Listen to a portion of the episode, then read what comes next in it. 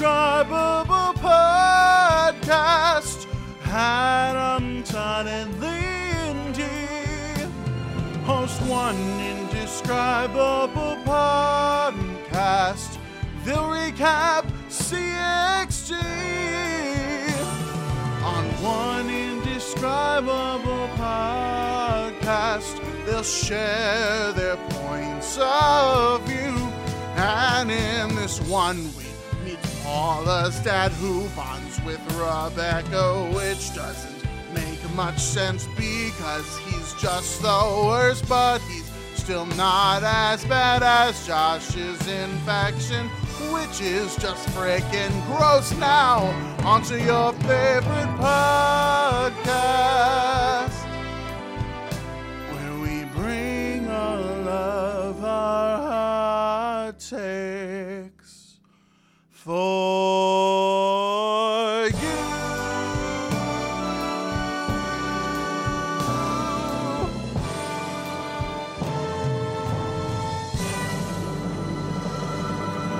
Yes, that's right. We are here. We are back here at One Indescribable Podcast. We didn't miss a week, of course, if you're listening along. We go week by week, but it has been quite a while since we have gotten together to talk through one of our favorite shows of all time, Crazy Ex Girlfriend. And here we are talking through the seventh episode of the third season.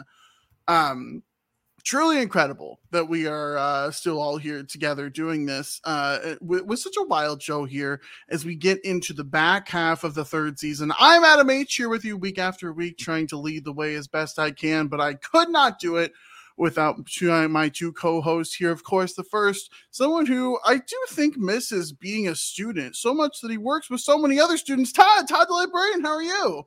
I'm I'm good. I'm ready to get started on this messy adventure that is our podcast. So a messy adventure that is our podcast. Uh, I kind of love that description, actually. I know, I know. I thought of it as the gag. I'm like, actually, that's, that's pretty fitting, honestly. That's pretty good.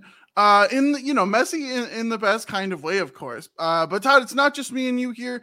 We do have, of course, someone who is way smarter than I am, and she does magic. Lindy, TV Lindy, how are you? Hi, yeah, not happy about the magic slander in this episode, but here I am.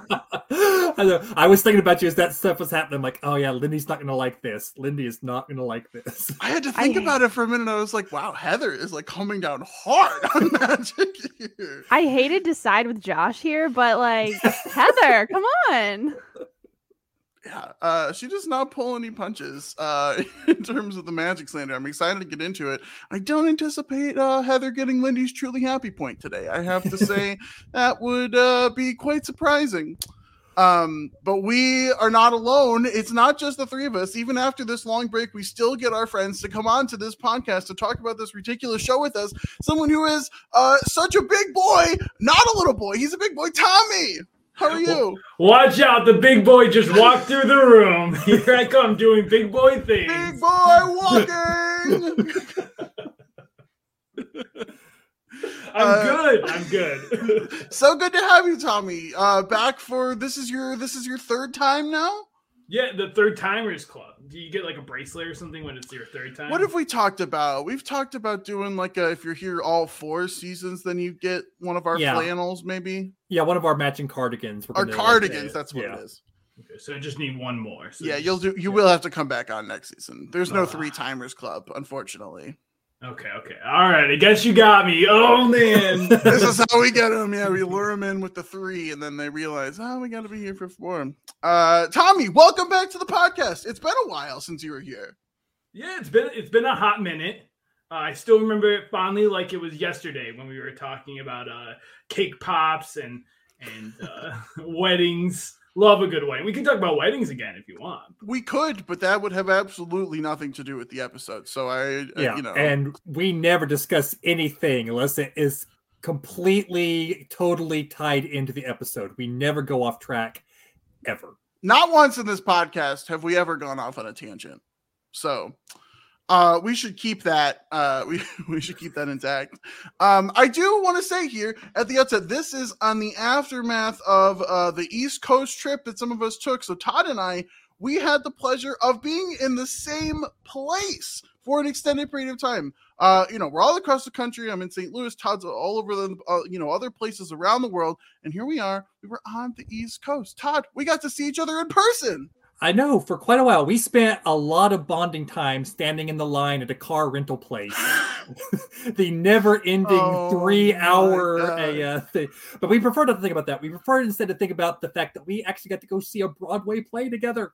We did. We got to see a Broadway show. It was probably the thing that I was like the event that I was looking forward to the most on this whole trip. It was like a 10 day trip for me, and seeing that show was easily the number one thing that was on my list of like, okay, I'm going to New York. I'm going to be downtown. What do I have to do?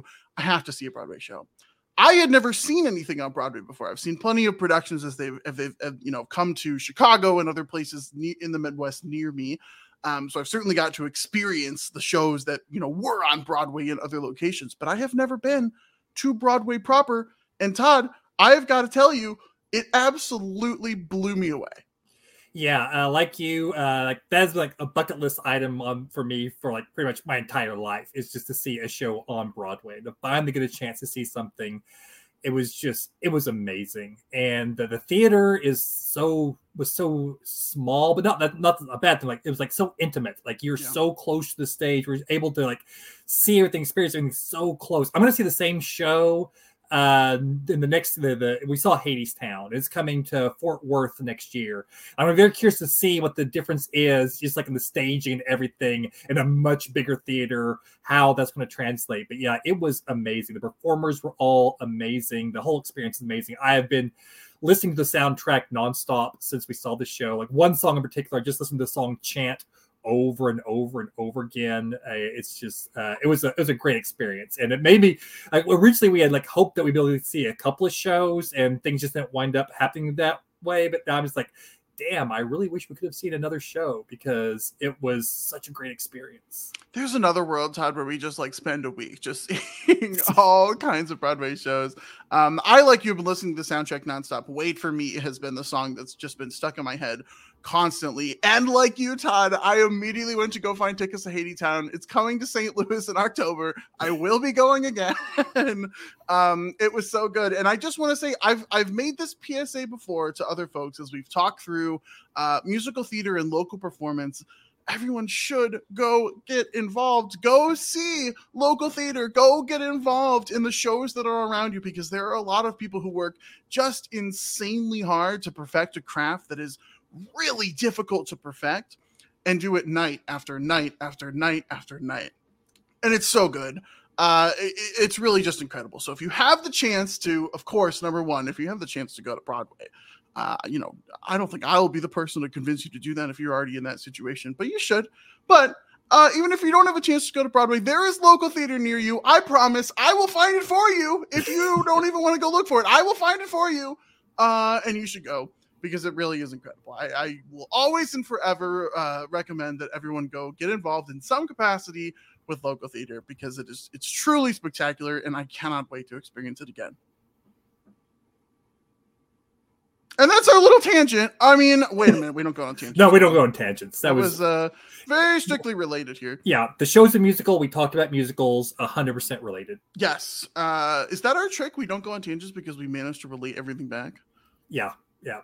That's not It's- a it's like- bit. Yeah, I mean, it's basically it's it's our equivalent of the uh, speaking of that Lindy, the magic trick that Lindy has to do all the time from us. You know, we can do that with our tangents as well. Okay, well, speaking of magic tricks done by Lindy, I think uh, without any further ado, except I am going to add one more thing because I forgot to do it earlier when we introduced Tommy. Tommy, you're back on here for the third time.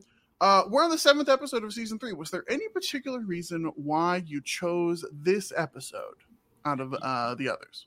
Yeah, so I chose this episode honestly specifically because a lot of it's set in Buffalo, where I am originally from. Uh, I now live in Los Angeles. It's like I feel like we only pick episodes based on my location. Like you know, I did the Los Angeles episode. Now I'm doing the uh, Buffalo episode. So yeah, I was like, you know, excited to come back, uh, talk about my my home grounds, uh, and and you know, talk about some crazy ex The old stomping stomping grounds of the Pazzulas.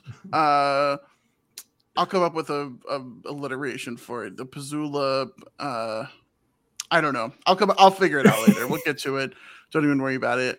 Um, okay, and now, without any further ado, let's take it to Lindy and her magic act that she goes through every single episode of trying her best to keep us on track as we continue to derail this train like it's nobody's business. Season three, episode seven of Crazy Ex Girlfriend. Lindy, take it away. Okay, this one is called Getting Over Jeff. And this episode starts with Rebecca walking into her house, and Heather's there. She's showing Heather a bunch of books that she just picked up. Uh, Dr. Shin suggested one book, but she figured doing all of them would be better um, for her therapy. So, and Heather sees all these supplies that Rebecca has gotten as well. And she's talking about how she misses being a student. Is there something you can fill out when you used to be a student, but now you're not a student? And Rebecca's like, I think it's called a job application. um, and that is when Rebecca starts doing one of the books and one of the instructions says to scan your body for any signs of stress. So Rebecca starts doing a scan in this robot voice and she identifies some uncomfortable pants that she's wearing. But Heather says, please don't take those off. I know you haven't done laundry lately. And Rebecca says, actually, I'm wearing your bikini bottoms. And Heather's like, you can keep them. Please, no one ever borrow my. I was gonna say bikini bottoms, but like in general, my Tommy, bottoms. like- I'm wearing your bikini bottoms right now. oh, you can keep them, please. but yeah, it's like I don't know. That's like that's too far. Don't borrow my underpants, please. Uh, I, I I won't speak to underpants, but I do feel like sharing clothes is certainly something that happens like decently frequently. Um, I don't think it goes to underpants though. And you're just giving me a look. Have you never like shared Or you- clothes before? What are you talking about? Just in general, Like, uh, people like- share like, clothes? yeah, yeah, like they do. Yeah. Okay. Yeah. You yeah, yeah, that was, that that was my full point. Yeah. I was just trying to start off the episode with like an un, you know, debatable true point. Get people Yeah. like on my side. You know what I mean? How's was that a bit- working out for you? It's not working great. I'll, It I'll have to try again. Too undebatable. It was just like, what was the point? I Clearly, know. it wasn't. Okay, all right. So it has to be okay. I got it. Slightly debatable next time. But yes, Tommy's right. Like, don't borrow people's people's bottoms, and if you do, keep them. Um.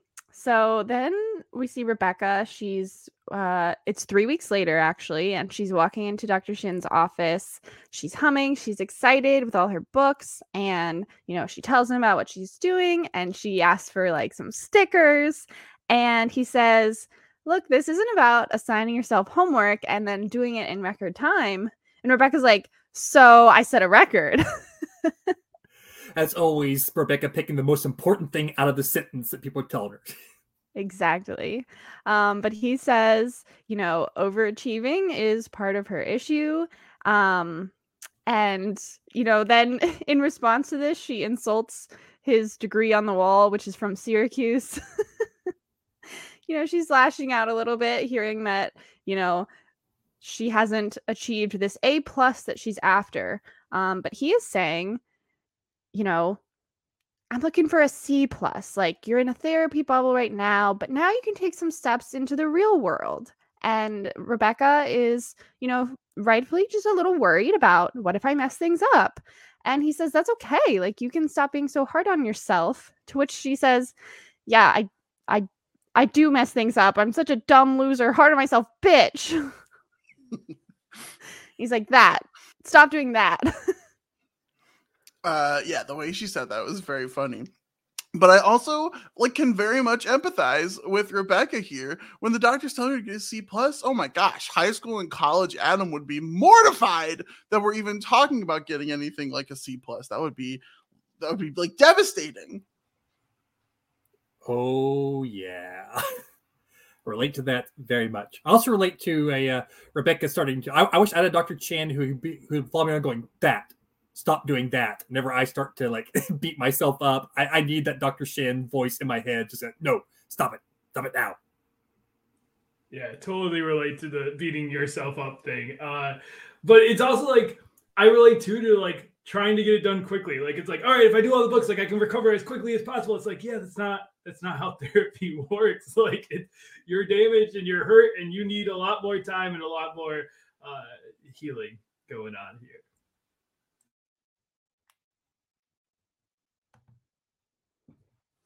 Yeah, it's super relatable when, you know, she's talking down to herself. And it's like, when you're seeing this from an outside point of view, it's like, Rebecca, like, you don't have to be so hard on yourself. But yeah, when you're doing that to yourself, it, it's not as, like, it doesn't jump out as much as, like, oh, like, this is something you should not be doing. So I, I liked this scene. Um, then we go to Paula, and she's at home. She's making pancakes as Brendan and Tommy walk in the kitchen. And she says, Look, I'm making a sports theme, you know, a soccer ball, a baseball, a golf ball. And Brendan's like, Those are just circles, mom. Pale circles at that. These were not good pancakes. Look, we just, they were so bad. They weren't even cooked. Zero out of 10 for the pancakes here. wow. Well, I I don't think we need to rehash the the breakfast pastry debate. I've made my thoughts uh, and rankings on that quite clear. But I do agree, Tommy. Uh, not very good pancakes. You want the golden brown. You want the little fluffy exterior as, as the syrup is able to sort of like seep through uh, and uh, you know moisten the inside there. You know that's uh, that's the key to the pancakes. They were way too pale. It's basically raw dough. Well, the thing is, no one ate them. So I guess it didn't matter the quality.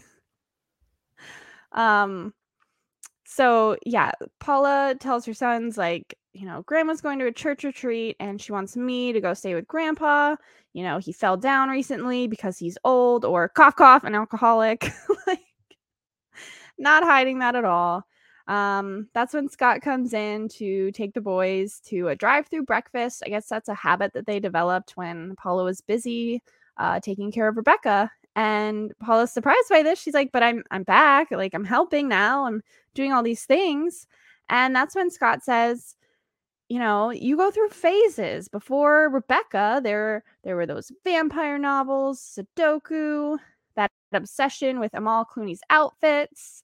And he says, "You know, there's always something you're obsessed with, and it's never us. We're like a chore."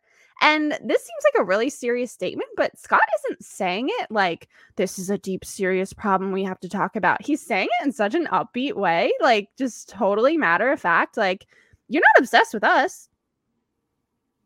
Yeah, he's so blasé about it. It's, it's wild. He's like, oh yeah, you know, yeah, always things, other things first. It's, it's never us, and uh, yeah, whatever that is. Hmm. And then he just turns around and walks off. It's like just such an odd delivery of this, like, and it's obviously just setting up the whole Buffalo trip and Jeff Chennington of it all, you know. But it's just such a very strange, a uh, setup because Scott just like drops his bombshell, just like, but he's just like, it's like he's fine with it. He's he's gotten used to it. Like, oh yeah, I know you care, but you always care about other things uh, more than us. But that's fine, you know. It's just like it's so weird. Yeah, it felt kind of passive aggressive. It's like, here's this thing, but it's fine, but I'm bringing it up to you, uh, and like, wonder why this is. All right, bye. Like, I don't know. It, was yeah, it was like a weird. His points are like fair. I think just the way he brought it up, it's like this should either be a discussion or if you're fine with it, then you shouldn't bring it up. You're like bringing it up to like just get in her. I don't know. It was a weird. It was a weird uh, blase way that Scott handled it. It seemed like he brought it up as though Paula just like wouldn't care. Uh, like what he was saying, it was just like so, like yeah, whatever. We're gonna go get some breakfast. You're always, you know, doing your own thing, and we're just like doing our own thing. Yippity blah blah. Like it was, it was like it was nothing. It was like Paul was just supposed to be like, okay, have a good day. Like that was like what his expectation was. And Yeah, I didn't mind it because it was like a real moment from Scott. He was like, "This is the this is the family situation." It was a very deep thing that he was actually saying, but like you know, uh, it was a real moment from Scott, and I liked that. It was weird. I don't think I liked it because he was like, I wasn't trying to start something. You do your best. It's just there's always part of you that's not really here. And it's like, um, okay, like it- he's like, right though. I'm not I'm not saying that he doesn't have totally valid points. I'm just saying why is he bringing it up this way? Like we just said, like if it's a problem, like sit down and talk about it. Don't just cheerily tell her that. Like, oh yeah, I, I guess I like think- it's because he doesn't actually have a problem with it, Yeah, right? Yeah, I think it's I, I think it's like he's accepted it, you know. He's just like, and she's trying to like push back and say, "No, it's fine. You don't need to do all this other stuff because we've adapted. Because you know, yeah, you're going to find something else to obsess about, you know." So for him, it's like, yeah, this is part of our lives, and like, oh, like, I can't believe you don't see it like I see it. Yeah, yeah, but now, now we're on the same page now, right? So we don't need to worry about it. Bye. Yeah, and I bet it all started because they went and got that breakfast because they saw those pale pancakes. They're like, "Oh yeah, do you remember how mom makes these bad pancakes? We should just start getting breakfast out into the Yeah, drive-thrus." Yeah, so Scott really just made all that up on the spot just because he didn't want the pale pancakes, and so Paula goes on this journey of self-discovery all because she made bad pancakes. I think you've cracked the case, Tommy. Bingo, bango, my friend. Amazing. Um, then we see at home base, Josh is talking to Chris about how this is a transitional time. And Chris is like, Yeah, like my voice is cracking. My armpits are starting to smell like armpits. like he's going through puberty. And Josh is like, I'm a big boy. What's the word for that? And Chris says, Man. And Josh says, Yeah, man. What's the word for, ya- for that? the the big boy thing throughout this episode drove me up the walls. Every time Josh would be like, let's call this the big boy. I'm a big boy. I'm like, God, Josh, why why do you make it so hard for us to stand you? It was too much. It was too much. Are you guys still trying to like Josh? Like, is that something that like is No. still, people are still trying to do? Who is Okay. doing that? Well, I'm just because like I actually didn't have any issue with the big boy stuff. It was just like another notch in the. Oh yeah, that I mean, okay. This is Jo- another level. Like that's Josh who- this episode. he doesn't know the word man. What? But like, I feel like we say that so often. This is like- different. This is so basic. Like it also just feels like I could have done without all the Josh plot this episode. Like it just wasn't necessary in any way. Like it just made me cringe. Everything, the big boy stuff and the other stuff that we'll get into later, all of it was no bueno for me. I think I think the the big boy thing for me is that it was just uh, it was one note that was hit so many times. Like just little brief bits of Josh's idiocy, whatever, but just having it repeated over and over again through the entire storyline, it just really started to grate on me. Like at least give me some variety in showing me what a dumbass Josh is. I don't need to see the same dumbass thing done over and over again. At least like, you know, uh, shake it up a little bit. Come on, episode. Yeah, I'm honestly surprised. Like Heather didn't snap at him and go, "You- "You're not a big boy. Like stop it. Get out of here." like Yeah, the fact they said "big boy" that many times before Heather finally said something is like a uh, a bit of a minor miracle. yeah, because I guess unfortunately for Heather, uh, Kevin asked Josh if he wants to be a bartender at home base, and apparently Josh thinks it wasn't cool when Greg did it, but he thinks he can make it cool. Like he's coordinated because of his karate and his magic, so he's gonna give it a try. Lindy, does your uh, like your does your magic improve your coordination? Like, is there a base level of coordination you need for magic? I mean, I yeah, with your hands. Okay, I mean, uh, well, the hands are very important to bartending. I would um, I, probably almost all of bartending is in the hands, actually. I mean, to be to bring this up again, I I also have a black belt in Taekwondo, so you know, I I have the experience that Josh is talking about, and I don't know how that translates to bartending, but I guess maybe coordination would help with what he's imagining bartending is, Yes, which is fancy uh tricks of throwing Yeah. things around. a lot your of cup hands. work. Yeah, yeah. Yeah, yeah. Not so much to actually knowing what goes in drinks and how to mix the drinks properly. That's not really. well, that you can learn. You know, that's all teachable. The the unmitigated pizzazz. That's that's The flair. Yeah. That's innate. I think my favorite version of this is when he didn't actually throw the bottle; he just moved the bottle around his head and stuff.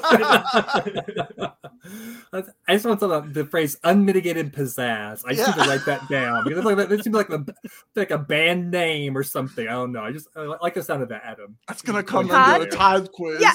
Todd is gonna write that down for a future quiz about fake band names. Uh-huh. And, we're, and both you and I, Lydia, are gonna completely forget about Oh my god. So we'll see Josh's bartending later, unfortunately. And but first we go over to a table at home base where Daryl is sitting with his daughter Madison, and she's thanking him for not cheering too hard at her game. And he's like, I tried to rein it in, but it's hard because Madison is Radisson. I love that Daryl, he's just so proud of her. There's nothing, it's it's just cute. Um And I love the look on her face whenever he says it too. The little uh, Okay, yeah, honestly she's though, so unimpressed. that would be a good poster. Like Madison is, and then like the Radisson logo of like the hotel. I, that's pretty good, actually. Good for I'm- what? What is that poster for? Well, her uh, was it soccer? Her soccer game? You want a poster for a soccer game that has the logo of a hotel? Yeah, it's about the bit, Lindy. Like Madison is Radisson. That makes no sense. It does if your daughter's name is Madison and she's Radisson. Why are you making a poster for a youth soccer game? To support my child, Lindy. you have to support Okay. the, you have to support your kids. Okay. As they, I will say I'm all for the pun signs. In in yeah. in middle school, I ran for class president, and I was Tom is the bomb, and I really think that helped me get those two votes I got Two for votes. so you didn't win? I would have guessed you would win. No, I you know it wasn't until later I would become a president of, of another club, but you know that's to save that for another day. But oh, What club? Intriguing. I mean, Big it's, man it's just Tommy. the RA, you know, the RA club where you have to decide all the things for the RAs. It was a whole thing, you know. Yeah. All I'm saying, Tom is the, and then a picture of a bomb. That's pretty good. And then a picture of a hotel. No, you only need the hotel if it rhymes. That's the, it's the whole bit. How else do you get Radisson? You could just write it, uh, I guess. Well, but then it's yeah, then it's With like capital rad, like rad a sin. Mm, that's better. St- I still not as good as a hotel name. I'm just saying. Uh, Okay. Well, anyway, don't come to Adam with your poster needs because Come to me and you'll get two voters. come to come to Tommy. listen, I will support my children as they go and play their public sports. Nothing wrong with that, but we'll talk about the posters design later. Okay. So yeah, Madison doesn't love this, but she's like, I'll excuse it because you're going through a tough time. You broke up with your boyfriend. And Daryl's face says otherwise. So she's like, You didn't. You want to have a baby. He doesn't. So you have to break up. You have to rip off the band aid. Like, that's how I broke up with this kid in my class. I ripped off his band aid. I don't know if that makes any sense, but I mean, if if someone ripped off my, the band-aid I was wearing, I probably wouldn't be happy with them. So I think it's probably a good a good method of letting them know, hey, we're done. Whoa. Is that Yeah. is that how you break up with people, Ton? Because I am terrified. Just no. I'm saying if that happened to me, I would be like, oh, okay, yeah, no, I, uh, that's how I would take it. Mm. I can I can honestly say I've never ripped a band-aid off of anybody. Are we see? I don't know if we're talking in code. Are we talking about breaking up with people or are we talking about actual ripping band-aids? either. Okay. Good clarification. See, this is where I I, I really with Daryl. It's hard to break up with people. I I I will, I would rather be broken up with than be the person doing the breaking up. I've had both experiences, and one was way worse for me. This is a this is a wilder take than even I could come up with. I think. All right, hear me out, Adam. Yeah, please. if I get broken up with, I can control my emotions in the situation. I will be sad, but at least I know that like I did that. If I break up with someone else, I'm causing them pain, and I can't control the fact that they're in pain now, and it's sad for me, and it's hard for me, and like that's it's awful. You have to spend two hours. Sometimes it's really long breakups, and then they get mad, and then they get cry, and then they laugh, and then they cry again. It's a whole roller coaster. Who's laughing? what? It's happened. it's like you share a sweet moment. You're like, oh, I remember then. What are you fucking? And Are then- you cracking joke? You're breaking up. Sometimes you gotta you gotta relieve the tension. You know, you gotta like No, you you tell a don't. good tell a good knock knock joke. Sometimes What? I don't know. Tommy, you're telling A knock knock joke, Tommy. that in a multi-hour breakup that you began, you're cracking knock knock jokes. Some you know it depends on the situation. You gotta read the room. Sometimes it's appropriate to make a knock knock joke. I don't know. All I'm saying is there's there's more that is out of my control on the other end. See, it could. Be, I mean, to- it could be simple. Knock knock. Who's there? Not you anymore. Sorry, we're done. Yeah. See, I was thinking Wow. knock knock Who's there? thigh. Sai who? Sayonara. Yeah. Out the Oh. door. Okay. I think I've just heard the three worst ways to break up with someone in a row.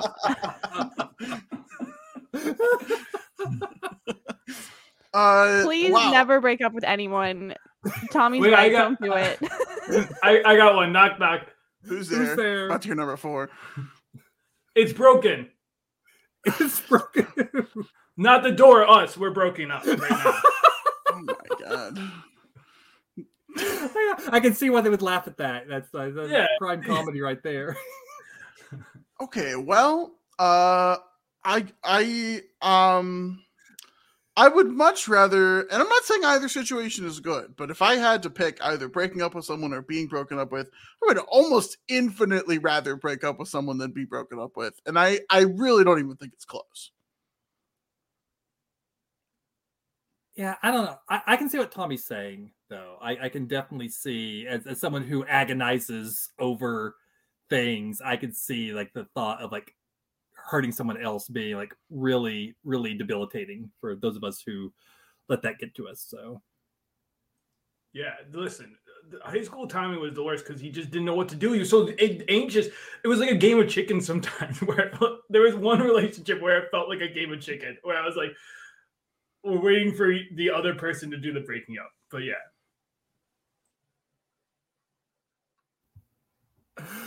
oh, yeah, another in a million times where I wish uh, listeners could see Adam's uh, reaction. I don't even know what to say to that. Like a game of chicken? it was high school. You know Like, you how high school kids are. Yeah, but like we were just like getting in relationships and breaking up willy nilly, just like because it was Wednesday. Like it, I, like relationships back at that point in life meant almost nothing. I don't think Adam has any room to talk here because he's the one who let an ex keep his laptop and never said anything about it. So don't let him tell you how to break up with people. Thank you. Didn't say uh, I'm good at breakups. Uh, Well, neither is Darryl because White Josh walks in and Madison's like, do it. And Darryl's like, I have something to tell you. Or Madison says that. And then Darryl's like, Madison won her game. so he chickens out there. Then we see uh, Rebecca and Paula. They're at the donut place, and Paula says she's considering going back home to stay with her dad. And Rebecca's like, Are you sure you want to go? Like, you hate him. And Paula says, "Yeah, I didn't want to go, but you know, he needs me, and it's going to be messy, but kind of an adventure. To which Rebecca says, A messy adventure, you say? That sounds fun. I've always wanted to go to Buffalo ever since I saw Bruce Almighty. Yeah. So Um, Tommy, eh, is is Bruce Almighty like the epitome of Buffalo? Is is that the film? Like, you know, people come to visit Buffalo that say, "Man, I just ever since I saw Bruce Almighty, I just knew Buffalo was the go-to spot for me." Is is, is that does that happen? Yeah, I think so. I'm trying to think of other like movies that are predominantly Buffalo. I think there's one co- that that I remember uh, wasn't very good. Uh, but yeah, I, I think Bruce Almighty pretty much sums it up of like very obsessed with sports, almost like it's the only thing they have going for them.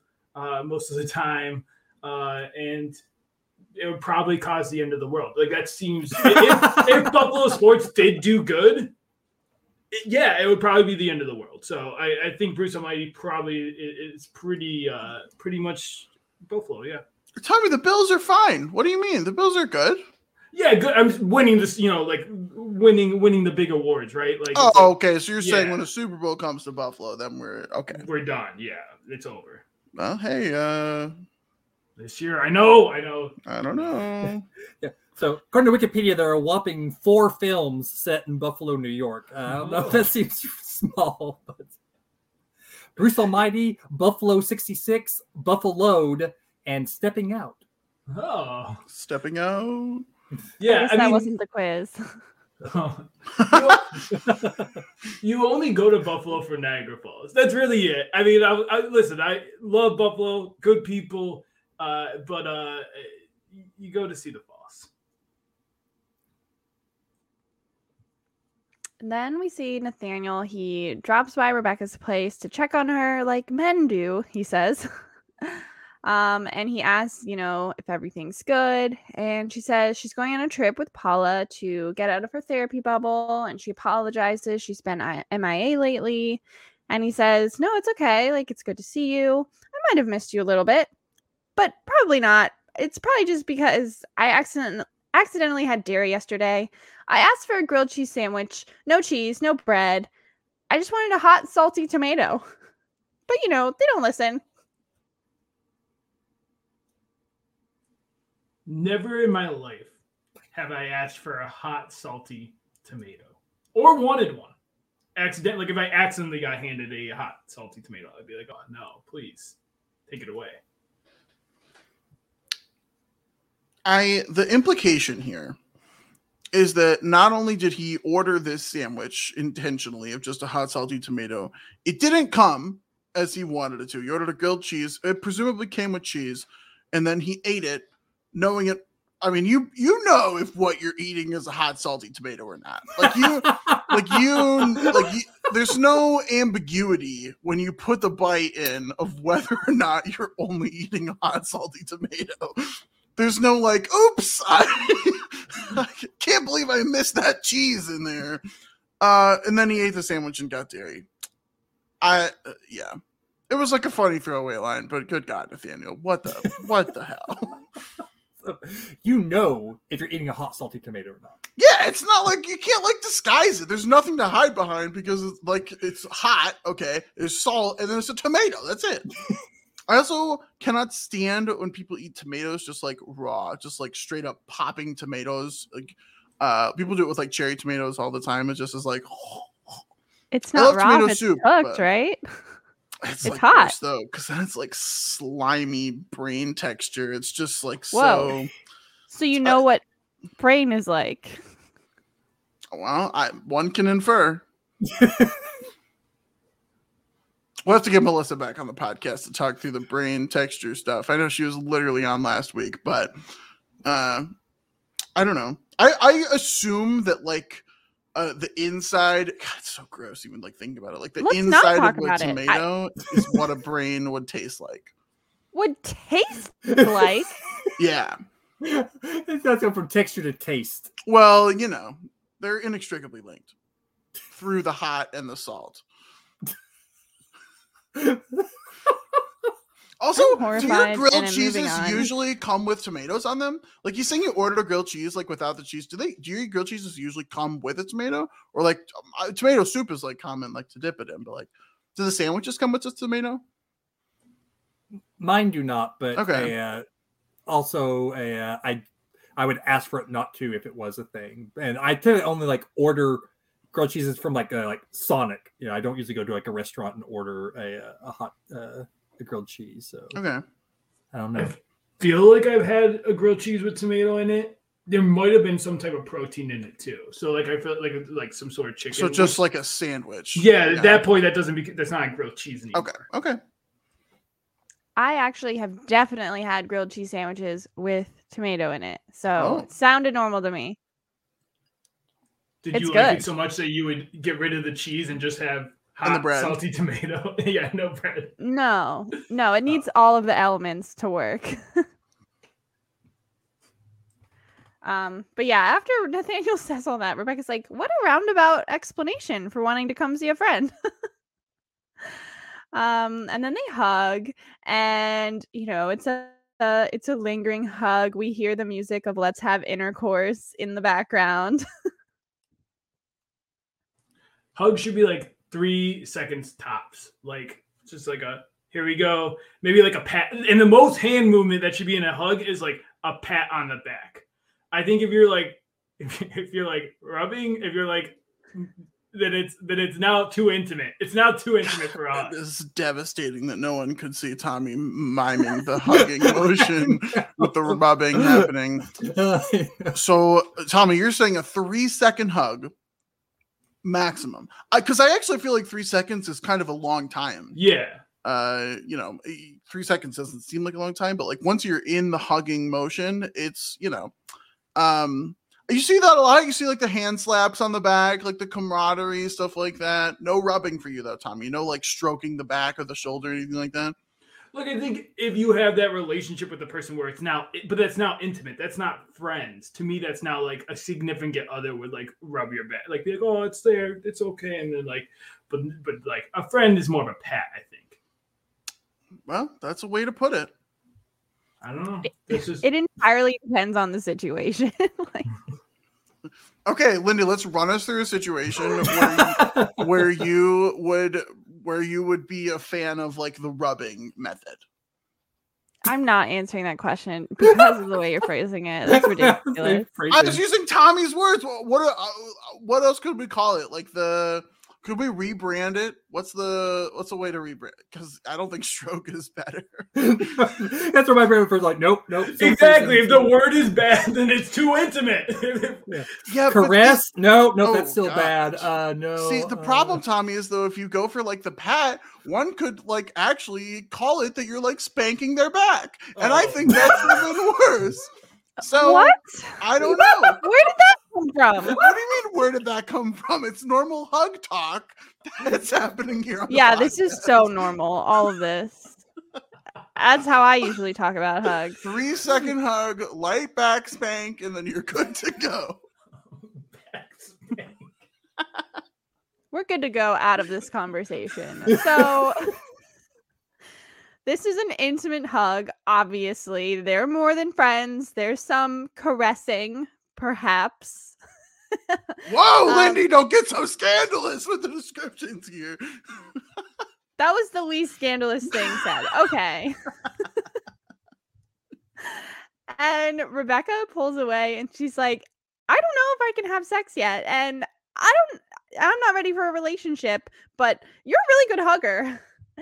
And she's like, I'd love to have sex with you right now. Like in an alternate universe, I'm ripping your clothes off and climbing you like the sequoia you are. And Nathaniel's like, Sequoia? And she's like, You're like tall and hard and wooden and sexy and native to California. so just get out of here. Please get out of here. so he says, I'm going to go, but I'm going to go sexy. And he starts unbuttoning his shirt, and Rebecca giggles. like, she's so into this. Can I insert like the least sexual takeaway that I have from this whole scene? please. Okay, so I'm like all over TikTok spending way too much of my time there. And one of my favorite things is the guy who is building the state tree map of the United States. He's like getting pieces of wood that are the state trees of each state and then like carving them or whatever into the state and then like putting them up as a full map. And he's like telling us facts about the trees. It's very nerdy and very niche, but like if you know what I'm talking about, then you'll completely get it. Would highly recommend. He talks about the sequoia. So I, you know, as much as Rebecca wanted to ride Nathaniel like a sequoia, I knew information about the sequoia. That was very cool. So, uh, uh, would highly recommend going to find that state tree map guy on TikTok. Adam's deep in tree TikTok. I am, yeah, I, yeah, I really am. It's like tree talk. Yeah, it's a whole thing. Well, Paula walks in when Nathaniel's leaving, and she's like, Why is Nathaniel leaving so sexy? That's my Rebecca's favorite like, thing with the whole bit. It's like Paula's going, "Oh, he's even sexy. I recognize that." Yeah. Rebecca's like, It's a whole thing. Let's just go. It reminded me of an earlier episode in the season where like Rebecca kind of had the power over Nathaniel and knew that he was into her. And Paula asked what it was all about. And she was like, It's too sad. I can't, I can't even. like she's never explaining these things with Nathaniel.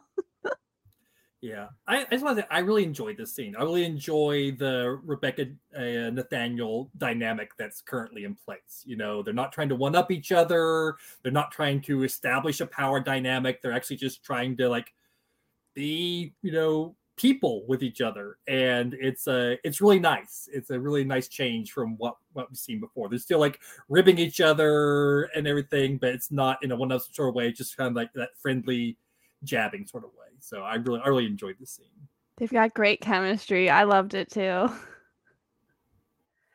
Um, then we see Rebecca and Paula. They arrive in Buffalo, and Paula's dad is there.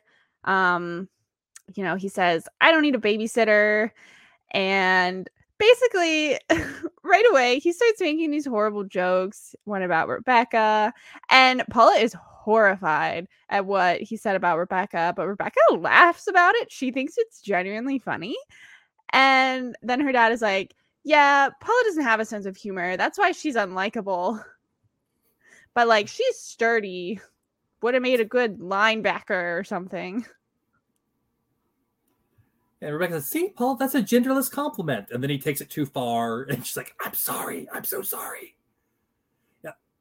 I feel like this is a little odd that Rebecca is like laughing at his like horribly racist, insensitive jokes so much. It seems way out of character for the person who not too long ago could could not contain herself from you know trying to correct the horrible people at the rich person party about you know i think much less offensive things We're still offensive but like much less offensive than directly like insulting you know, hurt her face. It's it feels very odd the way that it happens. I don't know. I, I the the whole Paul's dad storyline not my favorite, not my favorite thing the show has done for sure. Yeah, I have that in in the notes for a later scene because I think up here we still sort of have that moment where where Rebecca's like looking back, it's like, oh, once she hears it come, she's like, oh, sorry, but then, gosh, like I feel like later it really ramps up, and I I agree, it didn't it didn't make a ton of sense to me. Yeah, I wonder how much is like Rebecca actually agreeing, or more so she just it's Rebecca always wanting everyone to like her and to be eh, on the inside of everything. So it's like you know, once again, it's like she's now with the dad against Paula, if that makes sense. It's like it's just jumping on another friend. There definitely could be some of that. I, the way that I've been justifying it here, and, and we can get into this, you know, a little bit later when it comes a little bit more, but the the idea of what she's learning in therapy, what she was told to do to go get a C plus, to basically like stop being so hard on yourself and just like sort of take off a bit that's like how I've been justifying it. It's a little weak, uh, and I'm not still fully on board, but like that's the best I can do, I think. Yeah, I feel like there are aspects of what she does throughout the episode that fit that, but I think like going along with his stuff is it's a bit of a stretch. But I, I do agree. I think that's probably how the writers were justifying it that that Rebecca's trying to be more loosey goosey, and yeah, but it just it doesn't really work for me but yeah, we there there'll be more of it later, so we can definitely dive into it more later. Yeah, and Paula's clearly like already over this, so she says she's gonna leave to go to the market. And then uh, Paula's dad asks Rebecca if she wants to see a big turd he left in the toilet. And Rebecca's like, no, kinda.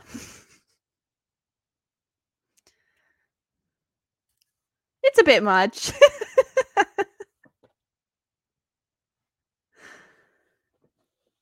I feel from the looks on everyone's face. No one has no one has anything to say other than yeah, yeah.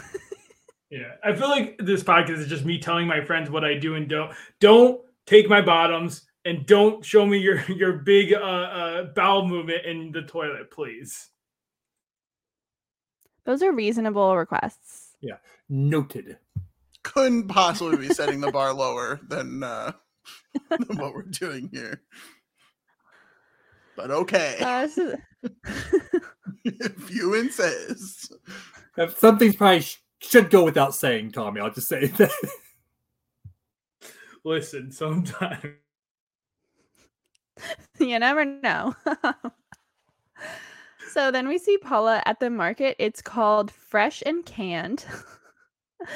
and Paula is putting like three giant things of vodka in the cart for her dad, possibly yourself. I don't know. Um, and that's when she sees this man across the store. He's opening, you know, the freezer, which is like exactly what happened when Rebecca came to West Covina. She saw Josh at the market, you know, opening the freezer door. And when Paula sees this guy, the name Jeff echoes in her mind. That's a that's a Rebecca thing too, the the echoing of something important. Paula just seems mesmerized in this moment.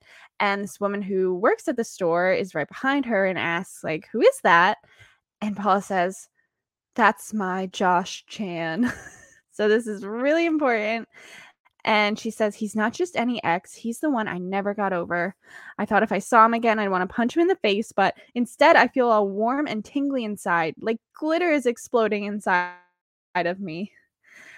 Which again is a Rebecca thing and the woman asks like oh he was your first love? And paula says he was my first everything. But is there anything you wanted to talk about before we get to the song?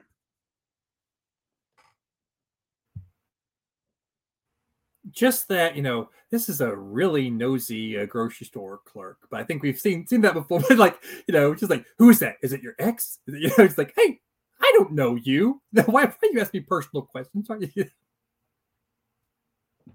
Paula yeah, didn't also, seem to mind. No, she didn't seem to mind at all. She got had someone to talk to, but still, it's just like I just I'm, I'm just watching it really jumped out and be like, wow, this this grocery store uh, worker is just like all up in Paula's business. Yeah, I was too focused on how much fog was coming out of this freezer. Like all freezer burned to all that food. There was just it was too cold, too cold in that freezer. Maybe it was too hot in the store. Oh, maybe the, the yeah. Okay. The temperature this is in actually. Wait a minute. This is in what Buffalo? Yeah, no, it's going to be pretty cold in that. Okay, wow. That's why we have our Buffalo correspondent here to let us know. Grocery stores in Buffalo, very cold. so then we have the first song of this episode. It is called First Penis I Saw. So, as our guest, Tommy, go first. What did you think of this one? Very funny. Uh, it, it, was a great song. It felt very like musical ass with like uh, like I'm trying to think of an example. It, it, there's there's a song that's familiar, but I, I, I like this. The extras top tier. I thought they were doing great. Uh, the older lady was probably my favorite of the two. Uh, very getting into the dancing routine. Yeah, I, this song is so freaking good. It's like one of my favorites. It was definitely a standout the first time I saw the show. It's got like big Mamma Mia vibes uh going on there. It it was just so good. Like some of the some of the lyrics are just like so funny. I was so eager. I couldn't hide my keenness. Everything about it seemed quite ingenious. I couldn't find a single flaw in the first penis. The very first penis. Oh, it's just so good they they the writers room had a lot of fun writing this and it just like shows so clearly. And i like the jeff products too. The, the like and you can see at one point it's just like there's no middle. It's just it's just the sides like a little fence yeah no the lyrics are are amazing on this one. Like you can tell uh, like the like some really clever use of rhyme uh, throughout it and some just like really really fun double entendres. And yeah, the, like I said, like the whole ABBA thing is very, very apparent. There's even like a couple shots, like this shot where like Paul is staring straight at the camera while the other singer is like facing the other way, kind of half obscured, which like mimics some ABBA videos. So it's nice to get like the visual language of that in there as well. Like, like Tommy said, I every time I see this the this episode and watch this song, the video, like the the extras are like a big, big part of the enjoyment of it because they are definitely both of them really getting into it. This song is perfect. I like there's it's the best it could be. Like it's amazing. I have no there there's not a single moment of it that could be better. Like it's incredible. I love it so much. Um and then after that's over, uh the man sees Paula and he's like, "Paula O'Brien?" She says, "Jeff Channington." the fact that his name is Channington. I mean, seriously. Yeah, they're Yeah. really not making us work to catch the mirror here. They're like really just like Yeah. slapping you across the face with it. yeah, Which there's I no didn't subtlety at mind. all. Yeah, I didn't mind the lack of subtlety because, like, really, what's the point? Like, we get what you're trying to do. It didn't like take away from anything. If anything, it was just like that's that's pretty good. Like, just, like well done.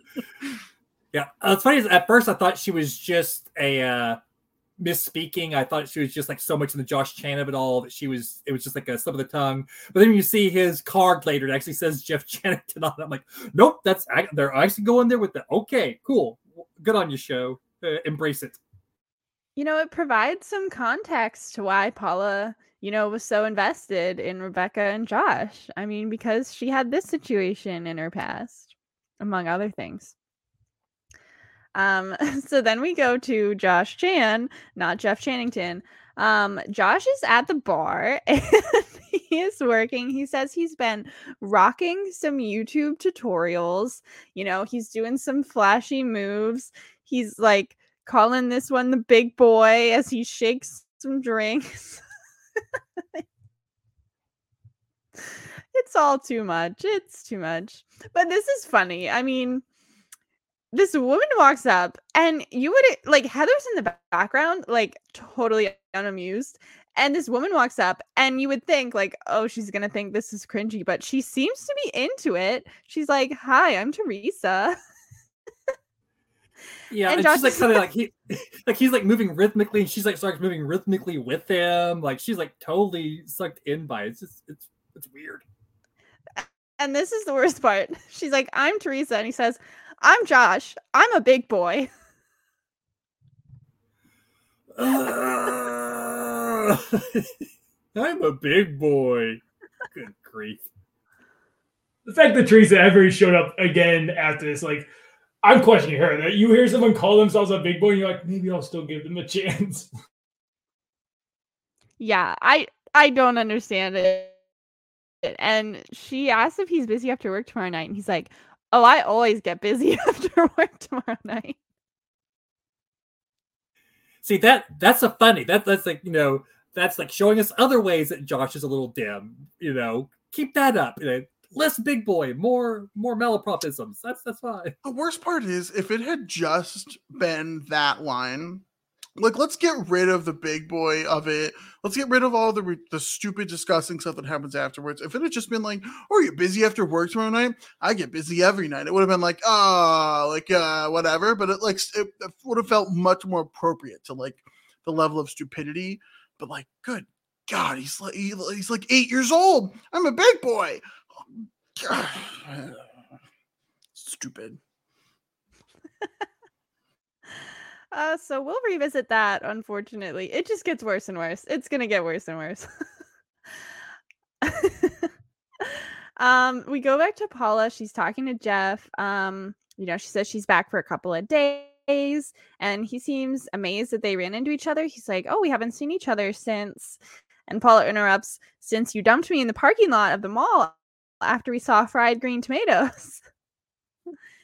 and he apologizes like i was he says i was a jerk. You were so cool and funny and smart and you knew about camaros. He mentions that he's been restoring one like that's his hobby and it makes him think of her. And so he asks if she wants to come see it and she seems hesitant so he gives her his card and says you know if you change your mind here you go So is this the same where at one point Paula does the so weird, right? I know she does it in one of the scenes uh, with him. I think it's this one where again she's like channeling Rebecca. oh i didn't catch that part Yeah, uh, yeah, it is Todd. Um, and then we also get like the very traditional Josh and Rebecca music behind almost all of their stuff this episode. Um, which I know like they're hitting us over the head with it, but I love uh and we I've said this before, but like them repurposing their own stuff with different characters to create like similar feelings and meanings. Just love it. Really, really good.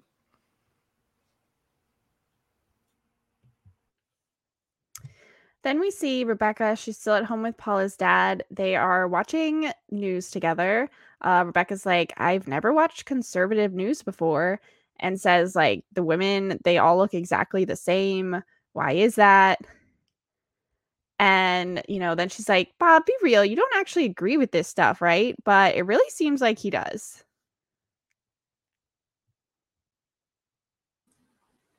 Yep. Yeah. No, he definitely does. He talks about having uh, two guns, and I, I, I do want to bring up here, like obviously, like this is about Buffalo. They're talking about guns here. Uh, obviously, we're we're aware that recently there was the shooting in Buffalo, so uh, that's hard to watch this episode and think about that stuff, and and still thinking about that and the other shooting that recently has happened. Uh, so thought to bring that up and just be like, yeah, this is not okay, and we need changes made soon. Absolutely. And yeah, I I don't like that the guns are played for humor in this episode. Like it doesn't really matter like when when this is happening. Like obviously the show is from years ago, but it does like you know, these problems have existed for a long time. So it doesn't really matter that it's like at you know a different year than right now. Like it, it it's not funny to me. I don't know if anyone finds it funny, but I don't it's tough we see this a lot with with other shows and even modern shows it's tough to play in this space where you where you get on a topic like this and it, it, it, you know you're trying to be a comedy you're like trying to keep it light as we've seen some other stuff um in the show happen but like the gritty realism is that like paula's dad that is like a real person that is out there that represents like a good chunk of people who have beliefs that are incredibly harmful to a lot of people. Um, you know, I I'm not gonna like go on massive political rants here, but like, you know, uh, I think people pretty much know where I stand. I don't think anyone should ever be allowed to own a gun under any circumstances. Full stop. Uh, no exceptions to that rule, in my opinion. Other people disagree with that. That's okay. I get it.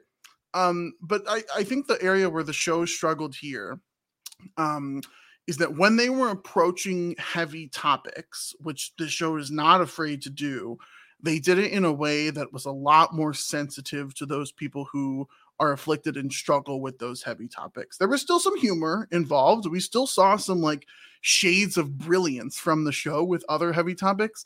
That just like wasn't the case here. It was almost like they were making light of this of, of this particular heavy topic uh, and it, uh, at this particular point, and even I think in real time, I didn't watch the show in real time, but you know, just from my understanding, I don't think this kind of thing would play very well. So uh, I, am I'm, I'm definitely with Tommy here. I uh, this this and, and you, Lindy, this definitely did not work for me uh, in terms of a humorous bit here. Yeah, so that'll come up again later in the episode. Also, um, but you know they move past the the news topic and you know he offers rebecca a drink and she says oh i don't know if i can you know it's the same thing with she wasn't sure if she should be having sex yet she's also not sure about drinking but then she kind of reconsiders and says well alcohol is not my trigger so okay and paula's dad suggests that they do shots um, so they do, they start drinking, and then Paula comes back and she wants to talk to Rebecca. Clearly, she's, you know, having lots of feelings about what just happened with Jeff. And Rebecca says, Oh, I'll be there, you know, in a minute. Um, but she doesn't get up, and Paula is just by herself, like looking at Jeff's card that he gave her. Yeah, and it's a it's a bad look for Rebecca. Again, she is trying to a uh, trying to get a C plus and getting D runk right now. Uh, and I don't know, it's like I, put, I had in my notes like a Rebecca being a bad friend again. Like a uh, she is so caught up in this assignment that she's gotten that she's not noticing that her friend needs someone to talk to. And her friend like very like explicitly tells her, "Yeah, hey, can I talk to you for a second? And Paul obviously needs someone to talk to and Rebecca isn't just like, oh yeah, I'll be there in just a second. It's like, oh, I need to do this first, and then just never follows up on it. So it's shades of the a uh, the old a uh, self-involved Rebecca here. So it's a this episode in general is not necessarily a great look for Rebecca, uh, which makes like the ending of it feel a little weird, like a little a little bit of like cognitive dissonance and how it all ends up at the end. But We'll talk about that when we get there. But yeah, this this was not my favorite thing right here to see her blow off Paula when there's been so much made over the course of this show about you know Paula needing Rebecca and Rebecca not being there. And it's a thing that's been hit over and over again. Rebecca's supposed to be working herself right now. And she just kind of, she doesn't do it. And they don't really make a big deal of it either necessarily in this episode, which also is kind of strange to me. Like, I, I just, this episode, not one of my favorite episodes. There's a lot in this episode that just doesn't really work for me. And, and a lot of it revolves around the Rebecca of it all. Yeah, I, I agree with that of like I think the episode almost wants us to be like, yeah, Rebecca made growth, and like we'll get into it more at the end, but it's like, uh, okay, if that's what you want, episode, I guess. yeah, I didn't like it, especially because it was it was not asking much of Rebecca. She just literally had to stand up and listen to what Paula wanted to talk about. Like, why couldn't she do that? Um, I I understand like in the show, yeah, Rebecca is consistently doing things like that so i it, it makes sense in her character but at the same time i was like this was so easy for her to actually be there for paula and she declined basically. Um and you know rebecca later we see that rebecca and is going to sleep and her uh, paula's dad is going upstairs to go to sleep and rebecca wonders where paula is um, but she doesn't know and that's when Nathaniel texts Rebecca a picture of a sequoia tree. And Rebecca responds with a picture of a woman climbing a tree. And, you know, Nathaniel says, You're up late. Rebecca says, Yeah, I'm a little drunk. Nathaniel says, You're a bad girl. And Rebecca says, You have no idea. Nathaniel says, Hot. Miss me? Nathaniel or Rebecca says, Parts of me do. And Nathaniel says, he, like you see this look on his face, like, oh, okay. And then he texts back, texting with my left hand, please excuse typos. I don't know what to say. I loved it. Uh, and I like have to talk about the transition away from this scene as we get to Paula with uh, Jeff. Jeff opens up with the you came right there. That's like how they transition the scene, and I love it. CXG does that so often, and I just absolutely love it. Uh, it's just so funny. I'm I'm you know I'm like not a Nathaniel stand by any means, but like that like texting scene back and forth was really really funny. Yeah, I liked it. Again, like their first interaction in this episode, you know, they've got great chemistry and they're clearly like connecting on the same level right now. Like in the past in the show, like, you know, they've been in different places, you know, at different times, but it seems like now they kind of are kind of in this agreement about what they want, you know, this relationship between them to be like. And they're both having fun with it. And I love that. I wonder if like I wanted the whole thing to just be picture messages, no text, just pictures telling the story for them. Uh, maybe that, that's the new pickup line. Just send uh, uh, pictures of trees to people. I kind of think you have to establish the the context first before just sending the tree. But maybe it starts a conversation. You send a tree, and they're like, "Oh, why is the tree?" And then and then you you you trap them into it. Then they fell right into your trap, and you're like, "Oh, because it's sequoia," and you remind me of a sequoia. Boom, got them. Because all good relationships start with a trap. That's what we're learning from Tommy right now, right there. Tom is the bomb. Vote for me. Honestly, you got my vote. I'm in. As long as we get the bomb on the posters, I'm I'm voting for you. Well, if someone wants to try this tree picture method of flirting and let us know how it goes. Okay, I'll report back next week. That's it. Okay. I was say, I mean, we're gonna have the whole bonus episode with trying to like update uh, Adam's dating profile eventually. So I think we can maybe uh, factor that into that episode. We better do that. Is that a post season three extra? If Me Jess Sterling trees? has anything to say about it, it will be. Uh, Should I just start now by sending trees to everyone? just, just try that with one person and see what happens. Oh, okay, okay, okay, okay. So yeah, Paula shows up to Jeff's garage and you know, he's happy to see her. He throws her a wrench and, you know, they start looking at the car together. It's a really short scene. It's really, we'll get into that later. Um, then we also get a short scene with Josh. He is, this is the beginning of the worst part for me. Um, he's at the bar and he's cleaning up all these empty glasses on the bar. And then there's a mirror nearby and he notices that he's got a pimple on his face and he's like not today i have a date and so he goes to to pop it. And okay. This is going to end up horrifying but like right now in this moment before we get to what happens next i just want to ask adam which is worse? Well actually i know which what you're going to say but which is worse? Um you know, painting your toes on top of potatoes or popping a pimple at the bar. Painting my toes on top of peeled potatoes or popping a pimple next to open glasses that contain liquid at the bar. They're empty. Of course. They're... You shouldn't be popping pimples at the bar. You shouldn't do either, is my opinion. the potatoes were going to be peeled, Lindy. Oh my God, how many times? This is so uh, disgusting from Josh here. So disgusting. I, I do want to report that I did just get a text message from Adam with a tree gift. So. Uh... Oh, okay. and Todd, how did it make you feel? Were you like interested? yeah. oh Lord, that's how I felt. Okay, so Adam has struck out on that one. Um, I think you gotta try it with someone else, like not okay. one of your podcast co-hosts. Okay. Someone who was already in on the bit. I think that might have been part of the. Oh, okay, yeah, okay. That's good notes. Good notes. I'll do better next time. or if you're in public, just show someone a picture of a tree. Whoa, whoa.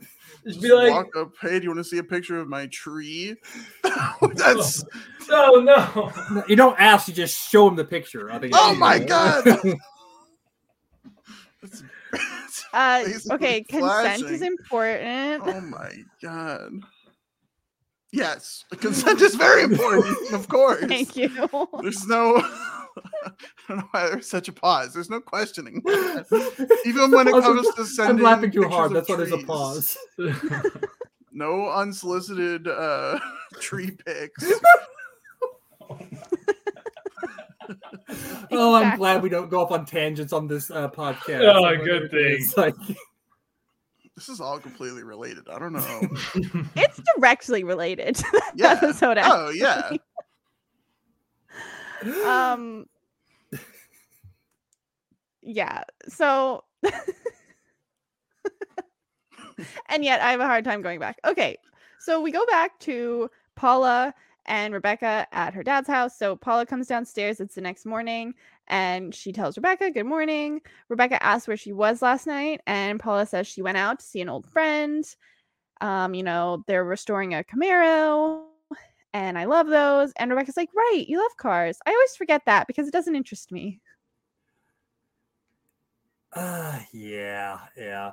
I that, that line is so emblematic of so much about Rebecca. It, it makes you laugh and also makes you go, "Oh, Rebecca." yeah, I guess uh, at least she's self-aware enough to say it. I guess, but she doesn't really say it like it's a bad thing. Just like, "Oh, oh yeah, that doesn't interest me, so I don't ever remember it." You know, just kind of like a, "Oh yeah, that's that's the way that people are, right? Which, yeah, kind of, but still. Yeah, she must have been ta- talking to Scott because it had that same kind of energy of like, "Yep, I just do this. It's okay though. Bye." yeah, this one made me laugh. When she didn't talk to Paula, I didn't like that, but this this line made me laugh. I just thought it was funny. Um, but Rebecca says, "Oh, I'm glad you did that. You deserve a little fun. You never do anything for yourself." And Paula's like, I do though. And Rebecca's like, Well, you're always doing things for other people. Like, you're so reliable. Um, you're always the big spoon. And Paula kind of shrugs that off. Like, she doesn't really agree with it, but, you know, she's thinking about it. And Rebecca's like, You look so pretty. Where are you going? And it's true because it's morning and uh, Paula, you know, is wearing a nice outfit and she seems like she's done her hair and makeup. And uh, Paula says, you know, I- I'm going to see the friend. And Rebecca's like, what friend?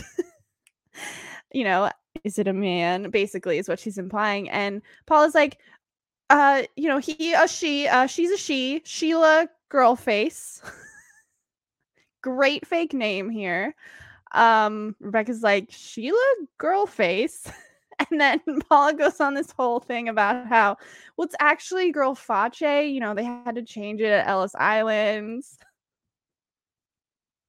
like, this sounds just so made up, but apparently Rebecca believes it. And Paula's like, you know, she invited me to mass this morning. Like, you want to come? And obviously Rebecca's like, no, um, me and Bob have to check his traps for raccoons and stuff, which sounds so much worse to me. But for some reason, Rebecca wants to do that instead. And that's when Rebecca, you know, asks, like, is it annoying that, you know, I'm getting along with him? Like, I can stop. And Paula says, you know, it is annoying, but you're doing me a favor. Like, you're taking care of him. So I'm free to do whatever I want. Um, which is, Yeah. you know, kind of accurate. Yeah, but it, it is good that uh, Rebecca did have enough presence of mind to ask Paula at this point.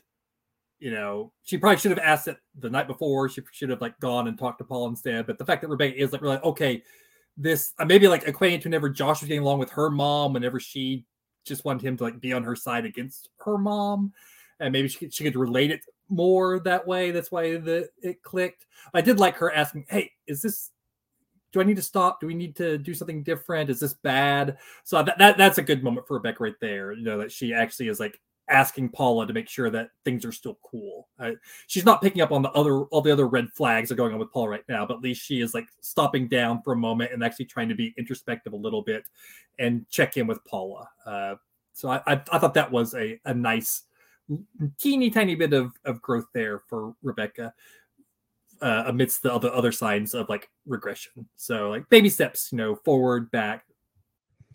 Yeah, and then we pivot away from that. We go back to home base. Uh, Darryl and White Josh both walk in, and you know, there's kind of there's a baby shower going on in the background. Side note: Why is someone having a baby shower at home base? honestly, I'm like kind of a uh, like anti baby shower type situation. Uh, but if you're gonna have it, um, why not have it at a bar? Why are you anti baby shower? Feels like there's a lot of like pomp and circumstance for for like nothing.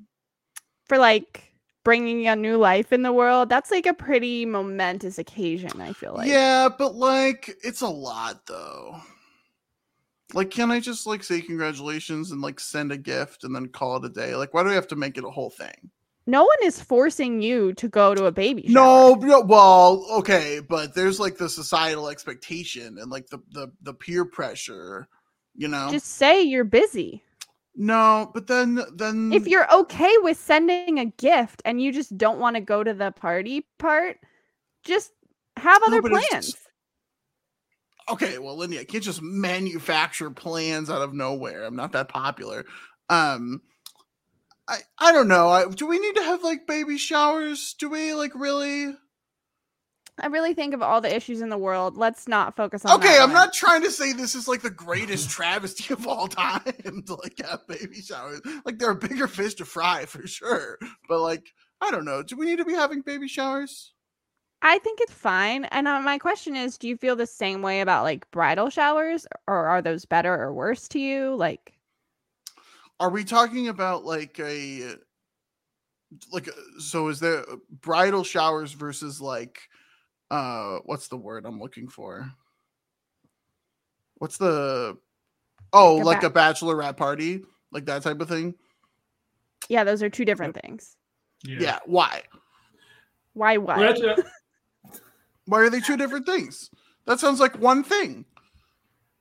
Someone's getting married and you're celebrating them. To be honest with to be honest with you, the fact that there's more than just a wedding is already kind of ridiculous. The fact that we're adding on Again, more no one is forcing you to attend these No, events. but you, you uh, you are though. You are. It's like my. It's like I have good friends that are getting married. Like I can't just like say And no. Don't want to spend time with them? It's not a. It's about the principle, Lindy. I would The love to spend principle of with them.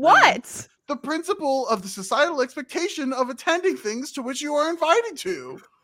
It's too much. Uh, oh my gosh.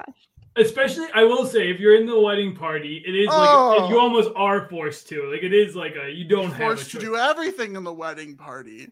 Now I, I'm cool with baby showers, but I do agree that like the multiple events, it should be like a one baby shower, baby reveal, all wrapped up into one. Baby reveal.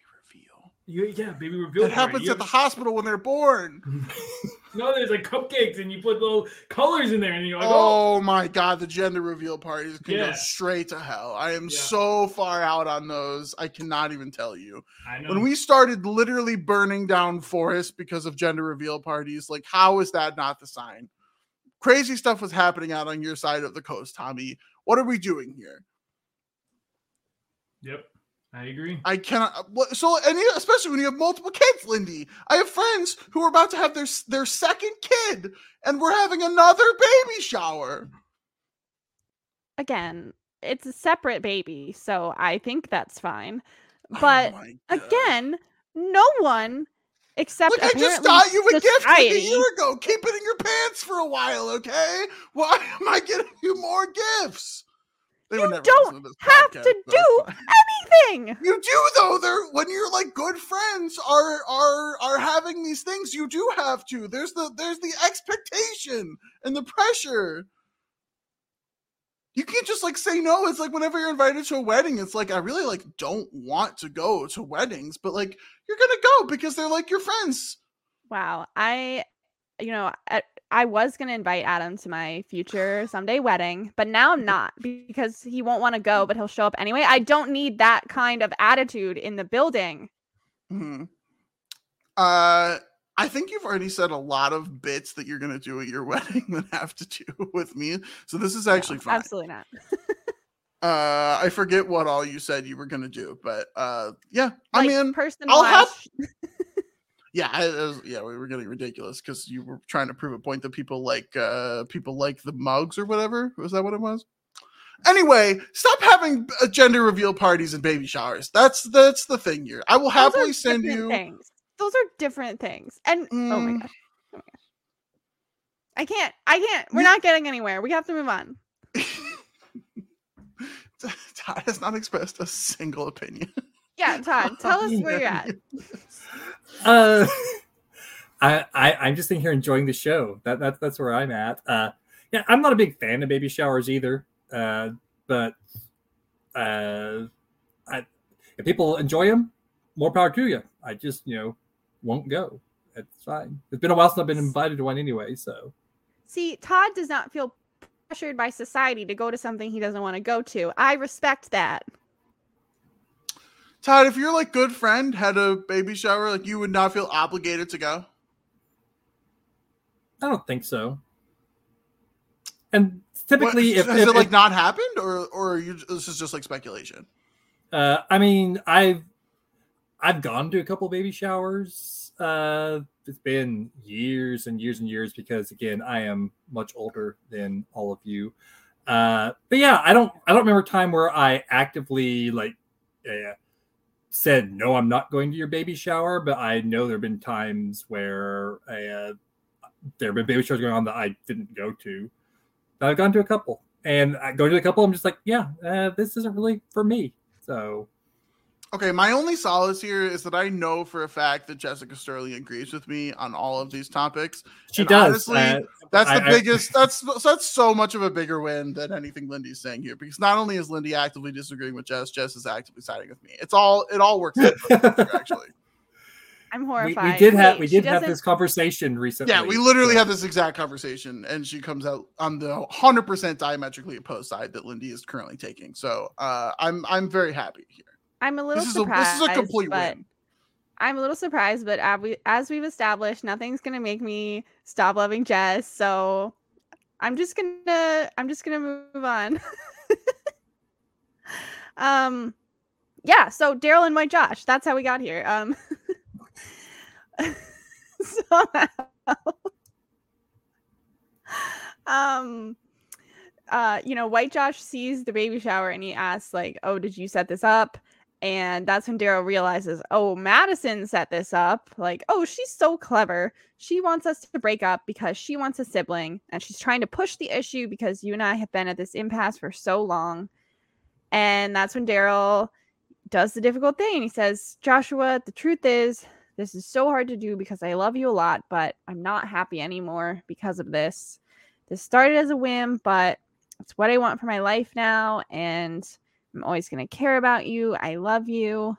And White Josh says, I love you too. Darryl says, but yeah. And White Josh realizes what's happening. He's like, oh, oh, wait. So this is, Darryl says, I guess it is. And White Josh says, this sucks. I, I don't know what to do. Can we still be friends? And Darryl says, I would love that, but that sounds so hard right now. And White Josh says, Did a nine year old just trick us into doing something we weren't brave enough to do ourselves? And yeah, that is what happened. Yeah, I don't think you can ever be friends with an ex. I think that's just like it's one of those things. Once you cross that line, it's hard to go back because there's like maybe if you give it time, like you take a break and then you jump back into a friendship. But even then, it's still I don't know. I would never go. Maybe there. fewer, maybe with fewer knock knock jokes that could happen, Tommy. I think that might be Yeah. uh, what makes it awkward later. I don't know. A two-hour prolonged breakup with dinner and a show involved is what. Um, that's exactly what happens with Darryl and White Josh. A two hour prolonged breakup with dinner and a show. That is true. The show being Josh.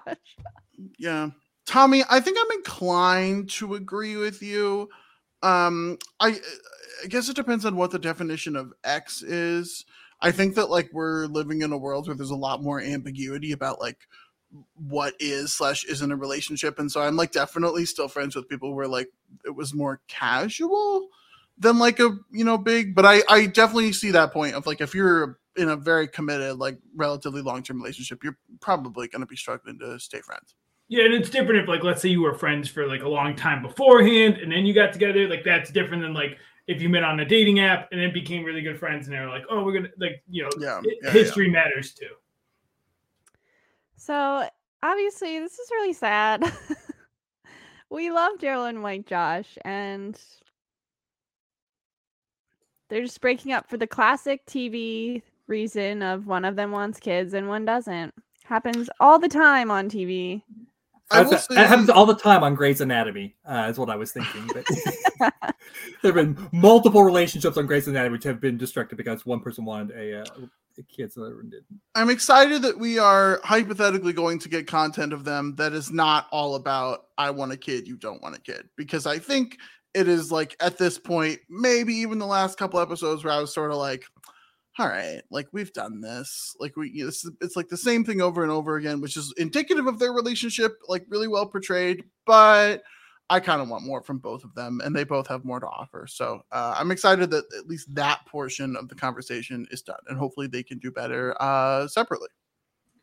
Yeah, and I'm also glad it like ended in this way where it's like, hey, let- let's just call it here instead of like you see it sometimes with like ultimatums where it's like, no, we have to have kids or we can like. I'm glad it was just like, listen, we I can tell we're not going to agree on this. I can't force you to. We're just going to have to break up. Uh, I thought that was good. Yeah. And then we go back to Rebecca. She is playing darts with Paula's dad. Um, it turns out she's really bad at it. She has broken multiple items in the house. And, but he seems fine with that. He's like, feels good, right? And she's like, yeah, it feels good to be outside the bubble. I'm having the best time right now. You're like the dad I never had. And he's like, you didn't have a dad? And she says, I do, but he sucks. It was another like really upbeat, terrible thing said in this episode. I do, but he sucks. and then we get the second song of this episode, which is called My Friend's Dad. Um, Adam, what do you think of this one? It was okay. Uh like not a huge fan obviously of the the subject matter that we have here. The lyrics are I guess witty is the word, but like not just like offensive. They're just like offensive. um and I do I do get that like that is part of the point of the song. Uh you know, I I think we know Rachel Bloom like decently well enough to know that like she's not deifying like what he's saying or the actions that he's taking, but at the same time, it's done in like such a cavalier way that it makes me frustrated that there's not some kind of bigger repercussion um that's happening here or some kind of like bigger realization that's being had. Like Rebecca's on a path to get better we're like actively rooting for Rebecca. We've seen her go through therapy. We've seen her accept help and want to get better. And like this is the result. She's like attaching to someone here of like her friend's dad because she didn't have the father figure. I, I it just like didn't it, it this whole situation, this whole storyline culminating in this song like really just didn't do it for me personally. Yeah, I think the whole Paula's dad storyline, I think if they'd even just like toned him down, toned his awfulness down just a smidge, it would have worked for me a lot better. You like the line here, his bigotry is ironic. Is it really though? Is it, you know, that's not the sense I get from anything that he does or says that he's doing it in an ironic way. And it's a, you know, it's he's just like a categorically awful character. And yeah, this because of that, even though the song is like a little fun and upbeat, uh, it's it is not my favorite thing. And because it's tied to the storyline, which is not my favorite thing. And the song would have to be a heck of a lot better than it is for it to overcome that that the anchor that's dragging it down and being attached to the storyline. And it's just not a good enough song to overcome that hurdle for me to like actually enjoy the song. Yeah, I agree with all this. Not my vibe. Uh the whole thing was and it's like not only all that and then like for me it's like they're dressing her like a Shirley Temple type uh and like then there's weird sexual tension in it at the end. It's just the whole thing is just not my I'm just nope nope. They were like going for some Annie elements, I think, too, and I just it that's like not my favorite, and so I, yeah, it was just uh, it was a it was a miss.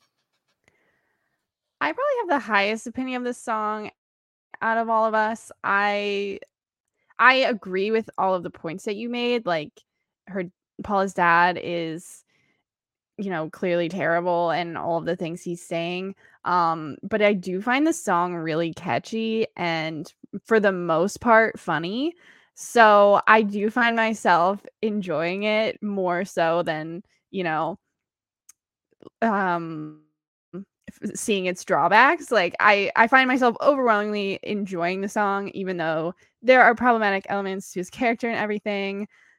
I'm won over by the style of the song i think So then we see Paula. She's with Jeff at the garage again. And, um, you know, there's a song playing on the radio and he asks her to dance. Um, she's like, Me? And he says, Do you see any other beautiful women here?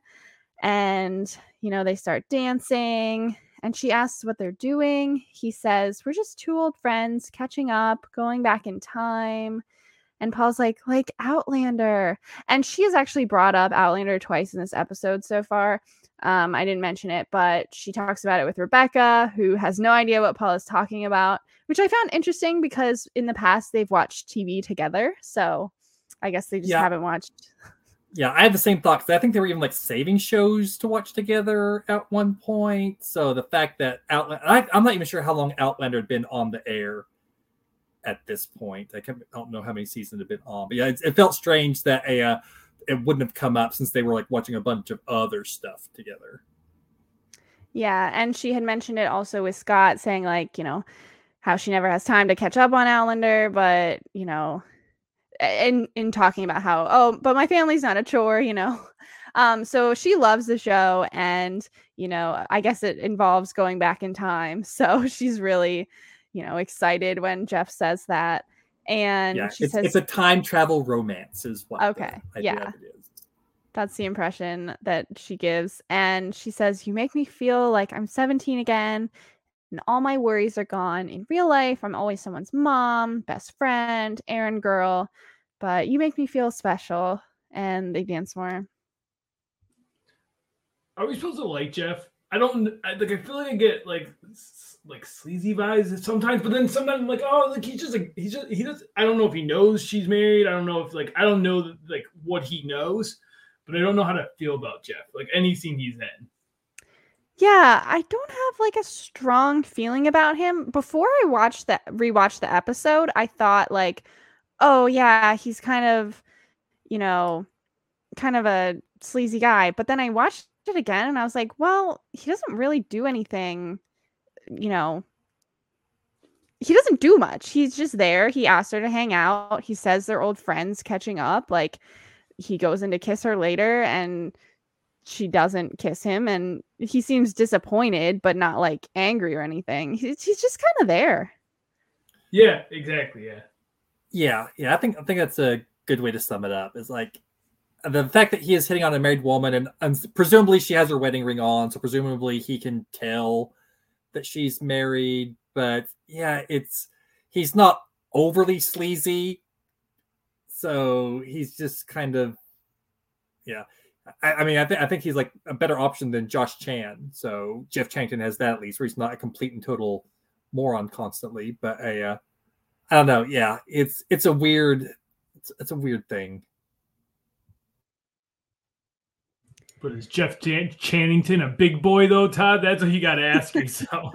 I mean, he never actually calls himself a big boy, so obviously he's not a big boy. Because when you're a big boy, you have to tell everyone that you run into.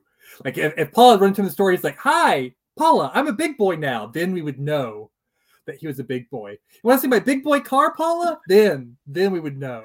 Maybe that's you know what. Get rid of the tree message. You just send Adam. You just send someone. I'm a big boy, and see if that works. Want to see my big boy car? Hmm. I uh, listen. I'm no dating expert, but gosh, I feel like we are on the wrong track here.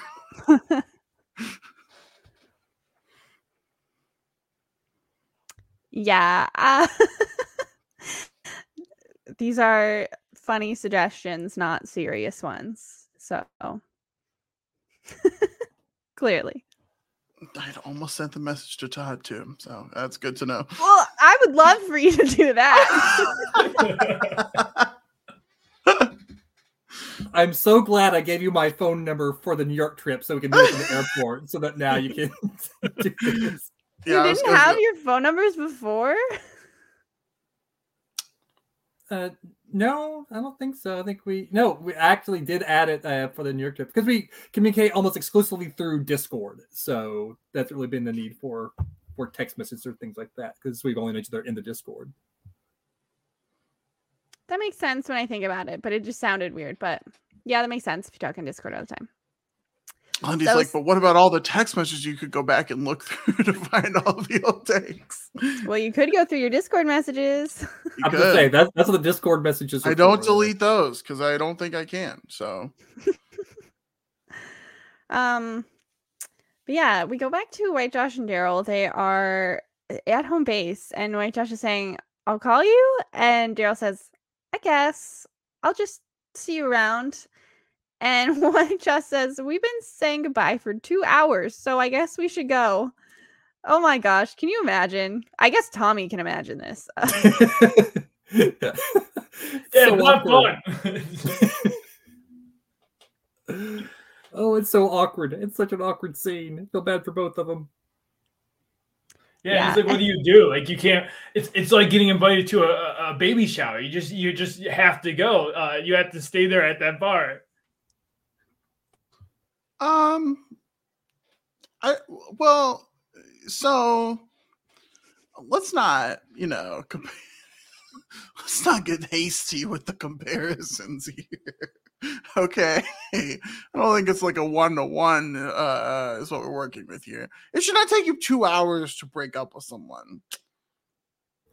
The thing is, they're already broken up. This is just like the the aftermath of the breakup. It's the Yeah, it's the classic like you hang up no you hang up no you hang up and they just can't they're too nice does that can't happen after the relationship is done? apparently. oh my gosh you know what i'm saying, think You it- know I'm saying. Yeah, and I think there is a part too. Like, it becomes finalized. Like, once you leave that the breakup, it's done. It's it's over for sure. So I think it does. Yeah. people do tend to hang around because it's like, oh, this is the last, this is the last time, this is the last Raw. I do, Yeah. yeah. That's actually a really salient point, Tommy. There is very, there's something very final about like leaving the location of the breakup. Yeah, and especially because neither of them really want to break up necessarily. They know they need to break up, but they don't necessarily want to break up. So that makes it even worse for them. That to put the final nail in the coffin of the relationship and know that once they leave, like it is well and truly done. I think that's a really good point. But before they can leave, um, Josh puts on some music at the bar and says, Here comes the big boy, and walks up to the bar. and it's horrifying because the pimple that he had earlier is now just huge and red and clearly infected, and it looks so awful.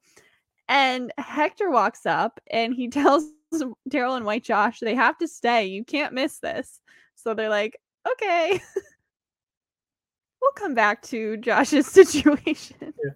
I do know how like Hector's only purpose in this episode is to facilitate them watching this train wreck. Like Hector just pops up like, "Hey, let's watch our good friend totally embarrass himself." So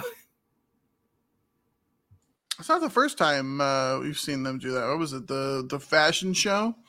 Yeah, although at that point they were trying to get away from it to shield uh Anna, was that her name? From a, Oh uh, yeah, that's from, right. From witnessing it.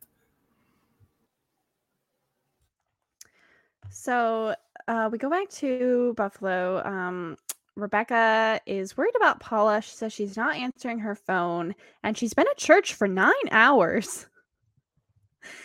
And Rebecca starts explaining the story that Paula had told her. Um, and she realizes now that it's a fake name.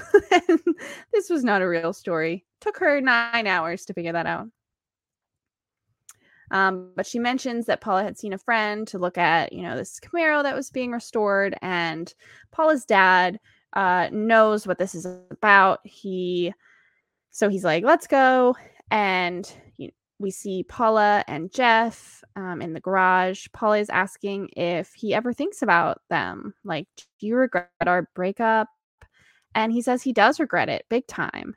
And he leans in to kiss her, and instead of kissing him, she says, that was all I needed. And, you know, Paula has gotten what she needed out of this reunion with Jeff, but that's when Paula's dad walks in with a gun, as we said earlier. It's played for humor, but for us, it does not land that way. But, you know, Rebecca's there too. She asks, What's going on? Like, and uh, Paula's dad says, This is Jeff. He broke Paula's heart. And Paula's like, okay, like I was leaving anyway. like basically Rebecca and her dad have like come in to like, you know, break this situation up. But Paula was about was like on her way out anyway. And she stopped anything from happening.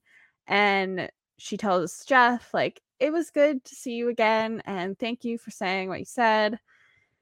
Um, and yeah, like I said earlier, he looks disappointed. Um, but he he doesn't like try to stop her from leaving and again a bad a bad joke where paula wants to get the keys and rebecca's like oh bob drives really well when he's drunk Don't like it. Don't like it at all. Again, it's just like it's such a weird thing for Rebecca to say. It just just does not fit Rebecca at all. Everything with her and Bob is just like I ah. Yeah, yeah, not great stuff there. I did appreciate that at least they let Paula do like it. It could have been very easy for the show to have them break up the kiss. Like they were going to go in, and it's now Rebecca saving the day. I like that Paula did get the opportunity to be like, "I'm out," and then they came in, so that the the like she gets to say, "No, I made the active choice not to uh, pursue this, uh, not because my dad and my friend showed up." Well, and we had already seen that before too, right? I don't remember if it was late season one or early season two, but we've seen Paula in a compromising position where Rebecca came in to the hotel room to, to break it up. talking Uh, about so- calvin I'm talking about Calvin, yeah. that's season one season one. I couldn't remember his name. Yeah. Uh, but you know, we've we, we've been there, we've done it. Yeah, this was definitely different. Um, but yeah, um, we'll get kind of a closure on that when we go back to Paula and Rebecca.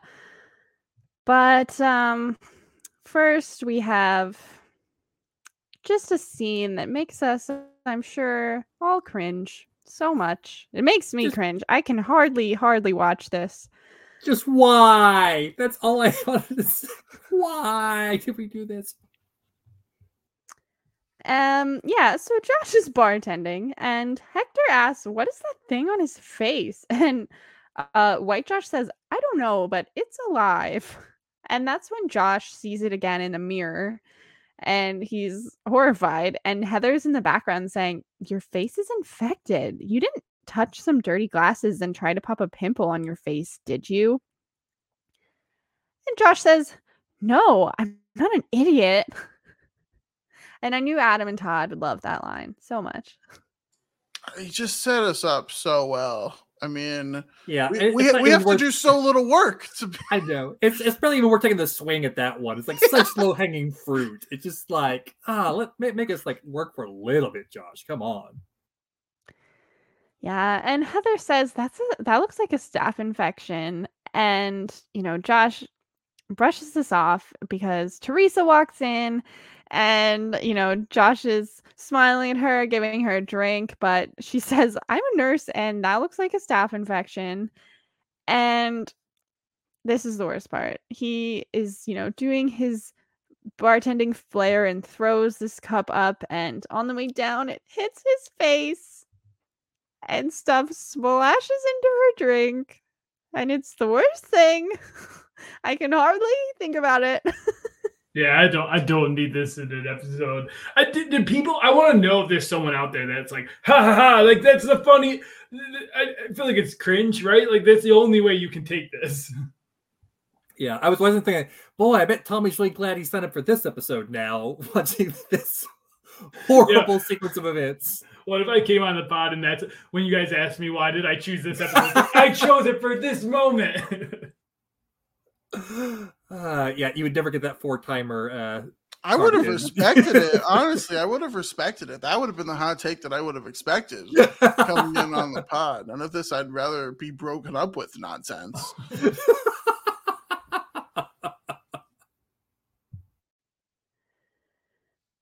yeah, clearly none of us like this. Um so let's move on. It's it's terrible.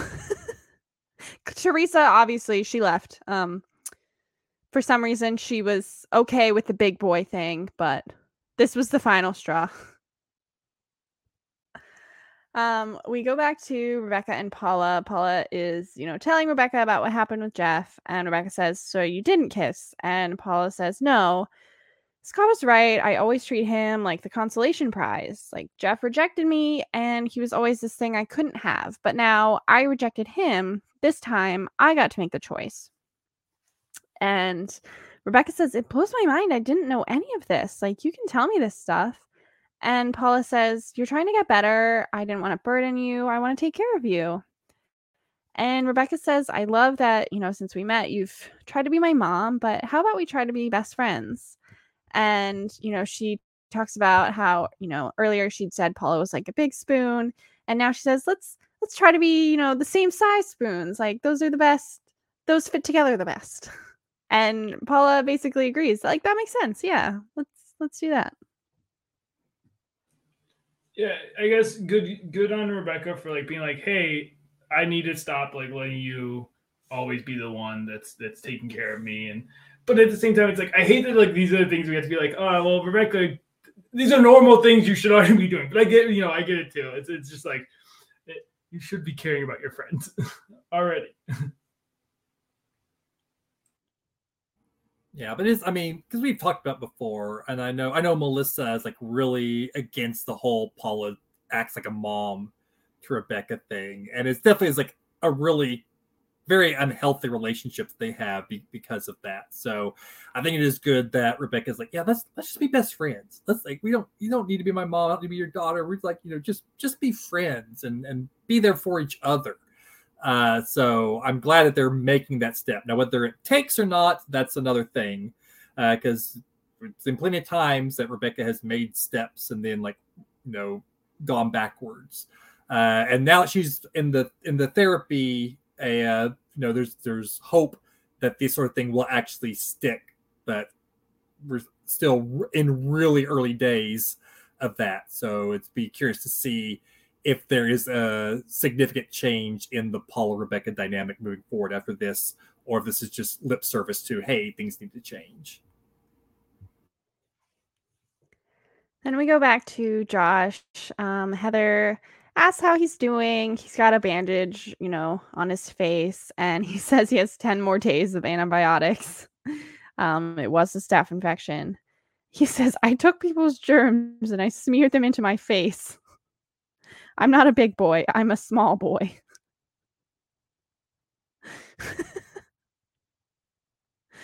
um, which doesn't doesn't make sense. Uh, I wouldn't expect it to. um, but Heather says, you know, dumb stuff happens to all of us.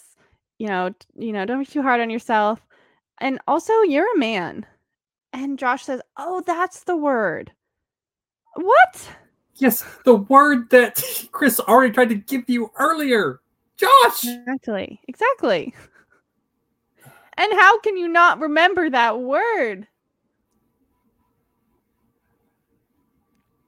I don't get it. I don't get it. Uh, this this was too, this was all too much. Everything with Josh was too much.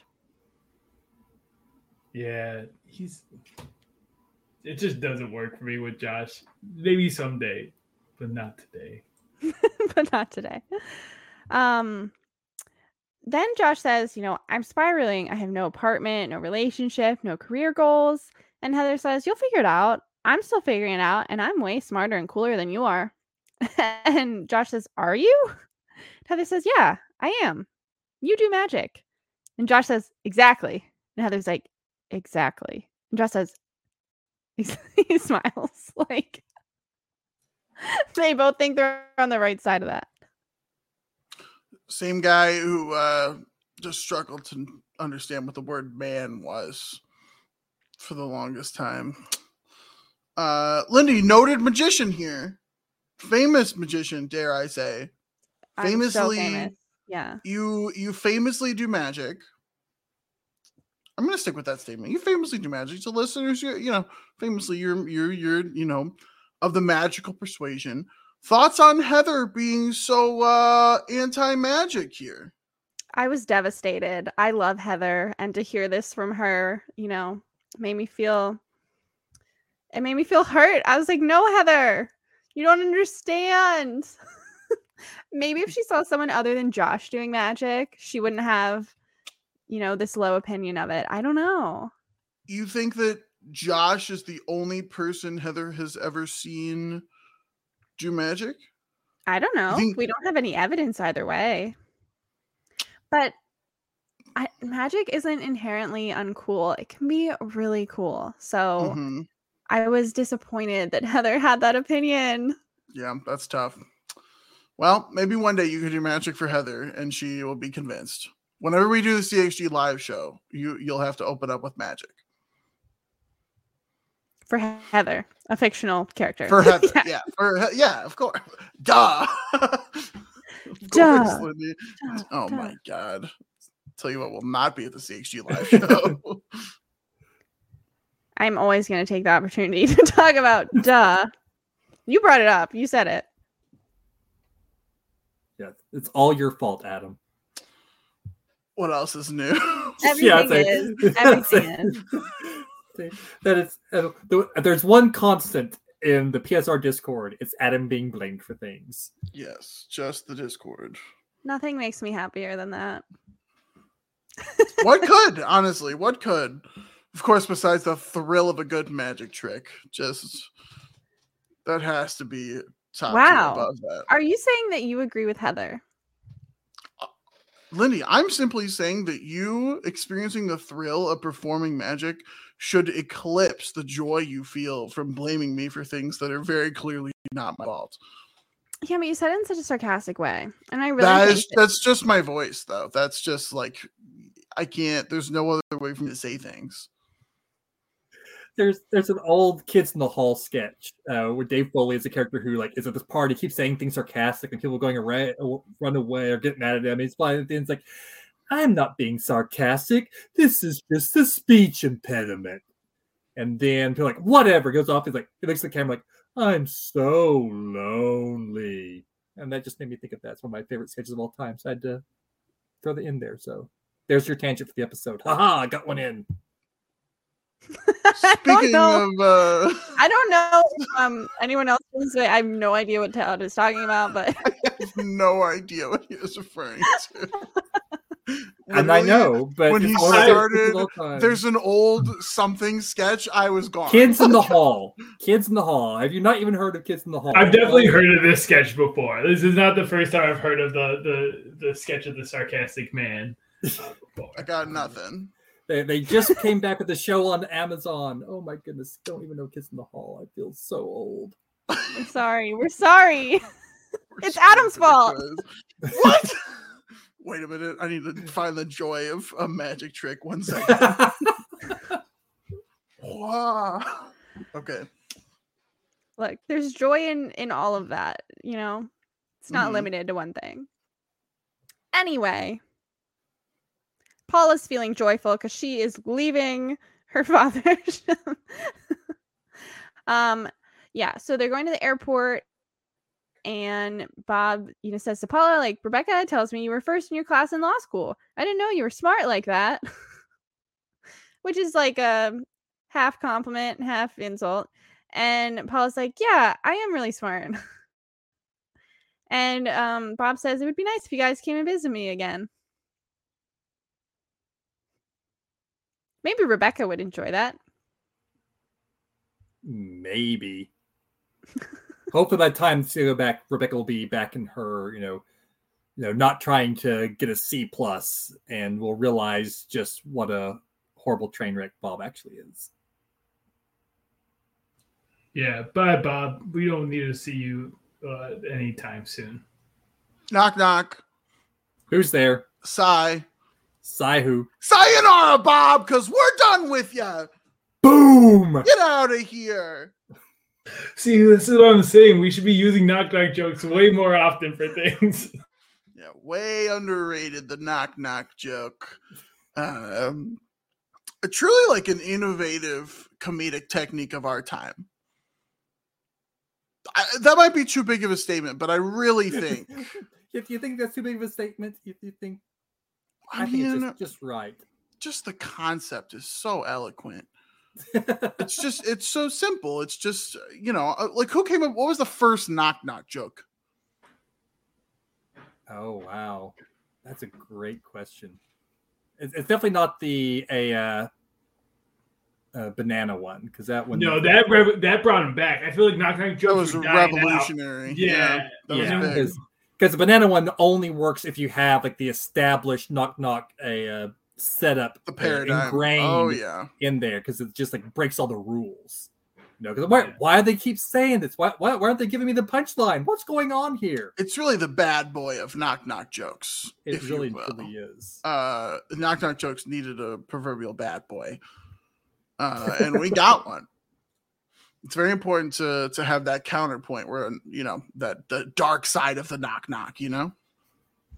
exactly. Well, and uh, speaking of the dark side of the knock knock, Uh, some would say Nathaniel's on the dark side and Rebecca is knocking on his door.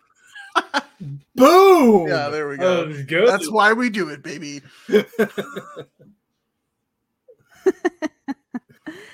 So um, he answers and asks how her trip went. And she says, Remember the day I chased you around the conference room and jumped on you like a flying squirrel? and he says, I do. And she says, Okay, stand back. And she runs and jumps into his arms like the squirrel thing. And they kiss. And, you know, they're going on the bed. And he asks, like, if this is okay, you know, with her therapy thing. And she says, just shut up and and they kiss again um i liked the scene except for the part where she's like just shut up like can she just answer the question? Like, Yeah, no, I agree. It's like, but it's a nice scene. I i'm I don't know. I don't need anyone jumping on me like a flying squirrel, though. I feel like I would lose my balance. I'd be like, ah, fall over. it worked for them. Yeah, no, it works That's for like that. part of the playfulness though, because then you're like on the ground and then like she's on top of you. It's like getting hot and heavy. You're turning into the sequoia. It's a whole like it's a whole thing, you know? Knock knock. oh my. Oh my. Tommy and Todd cannot respond. They're laughing too much. Um, just laughing on mute the whole time. You're just- Is that better? Is that better? I don't know. I don't know. I don't know if that's better. I have no idea. Um, once again, a great Rebecca Nathaniel scene. Um, everything with them in this episode works for me. So then yeah, we I, I think that, yeah, I think we saw last time that uh, you know the redemption of Nathaniel has really started to happen, and uh, I think it's it's continuing, and I, I really like where Nathaniel and Rebecca are at this particular moment in time. Again, time will tell if they continue to be in this good of a place, but right now, I this is the part where like Nathaniel and Rebecca as a couple really started to see like, okay, this could be a viable thing. Yeah, me. this is the thing where it's like you wonder though of like, is it, you know, it's like it's now built up to this, right? Like this has been the you sometimes see this. I have friends where it's like it's the idea of it was always bigger than the actual uh, them getting together. It was like the the star-crossed lovers story, right? Like the we can't be together and now we finally can, and you know, all that. Yeah. oh, sorry. Um, so we see Paula gets home. Um, Scott is eating pie out of the fridge, which I absolutely loved because in an episode recently he was eating cake straight out of the fridge, and I was like, Scott once again being very relatable here. Um, and he offers Paula some, and they start talking, and she says, if I could go through a magical stone wall and pick any man in any time period in any universe, I would pick Brad Pitt and Thelma and Louise. like when she started saying the sentence, I'm like, okay, I feel like you're gonna say Scott, but like, is that really the case? But then she's like Brad Pitt, and I'm like, okay, that makes more sense. Um, and Scott's like, strong choice. Me, same. I love that response. I love Scott's response there. Just and deliver it all too. Like, oh, strong choice. He's same. Also, Um, the fact that you know he's eating eating pie whenever she comes in, and it's like we shouldn't keep this in here, kind of like he did with the cake a few episodes ago. So Yeah. And then Paula says about Brad Pitt, and when he turned me down, I'd pick you. And Scott says, Really? And Paula says, Yeah, every day of the week. And Scott says, Right back at you. It's a sweet um end to their plot in this episode. Yeah, I agree. I mean, we didn't like see a ton of conflicts between the two of them. Paula was separate for the vast majority of it.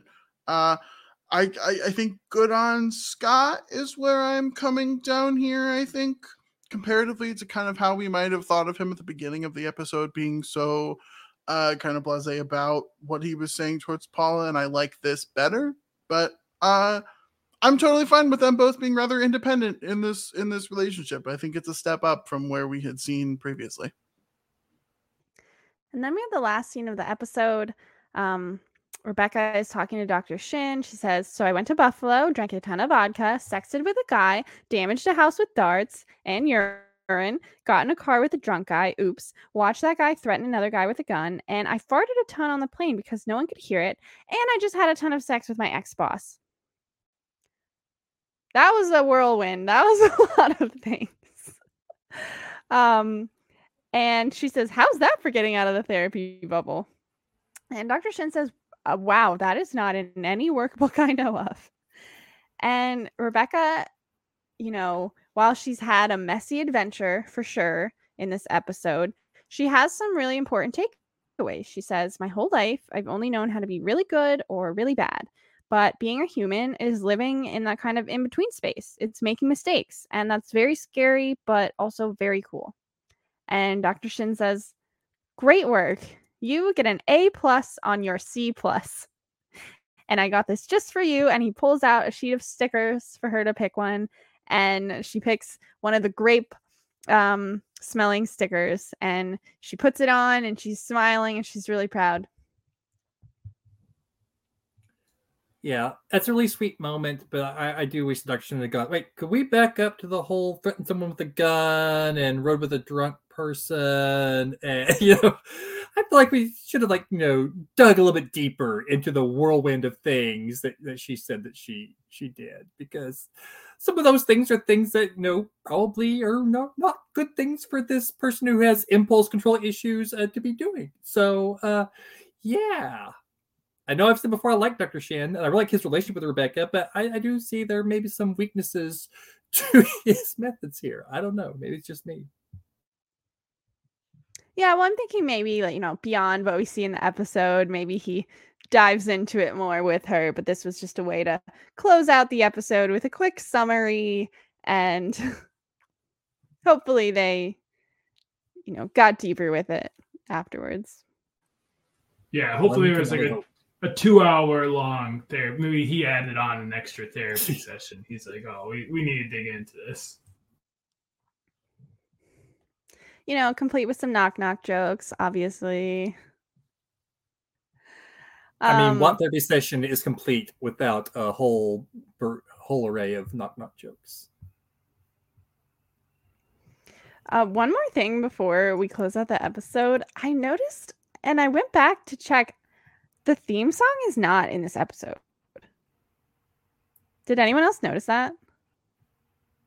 It, it didn't click me because half the time Netflix doesn't play the theme song for me whenever I'm going from one episode to the next. So it didn't click with me that it's not there because it skips it half the time. So no, I didn't realize that. That's the previously on was quite long, I will say, because uh, it played all every time I watched the episode. But I didn't even didn't even track it. I'm not mad that it's not there. It's not a very good theme song. Oh yeah, I guess we haven't I'm gotten mad. Tommy's. I, yeah, I haven't gotten Tommy's thoughts on the theme song for season three. Uh, yeah, I mean, uh, I was I was looking forward to hearing it. I haven't been keeping up with the season, so I was like, oh, let me listen, and then it wasn't on the episode, so I did notice it. So I don't have thoughts yet, but let me. I will. I will send you my thoughts. I will send you a message with the tree, and then underneath that will be my thoughts. Wow, such mixed signals. wow. And your thoughts must be in the form well, of, a of a knock joke. Yeah. Well, I can't wait to hear that. And that's our episode. That's the episode, season three, episode seven of Crazy Ex Girlfriend. Uh, we're not done here today. We still have a couple more things to do. The first of which is, of course, to get into Todd's Game Corner.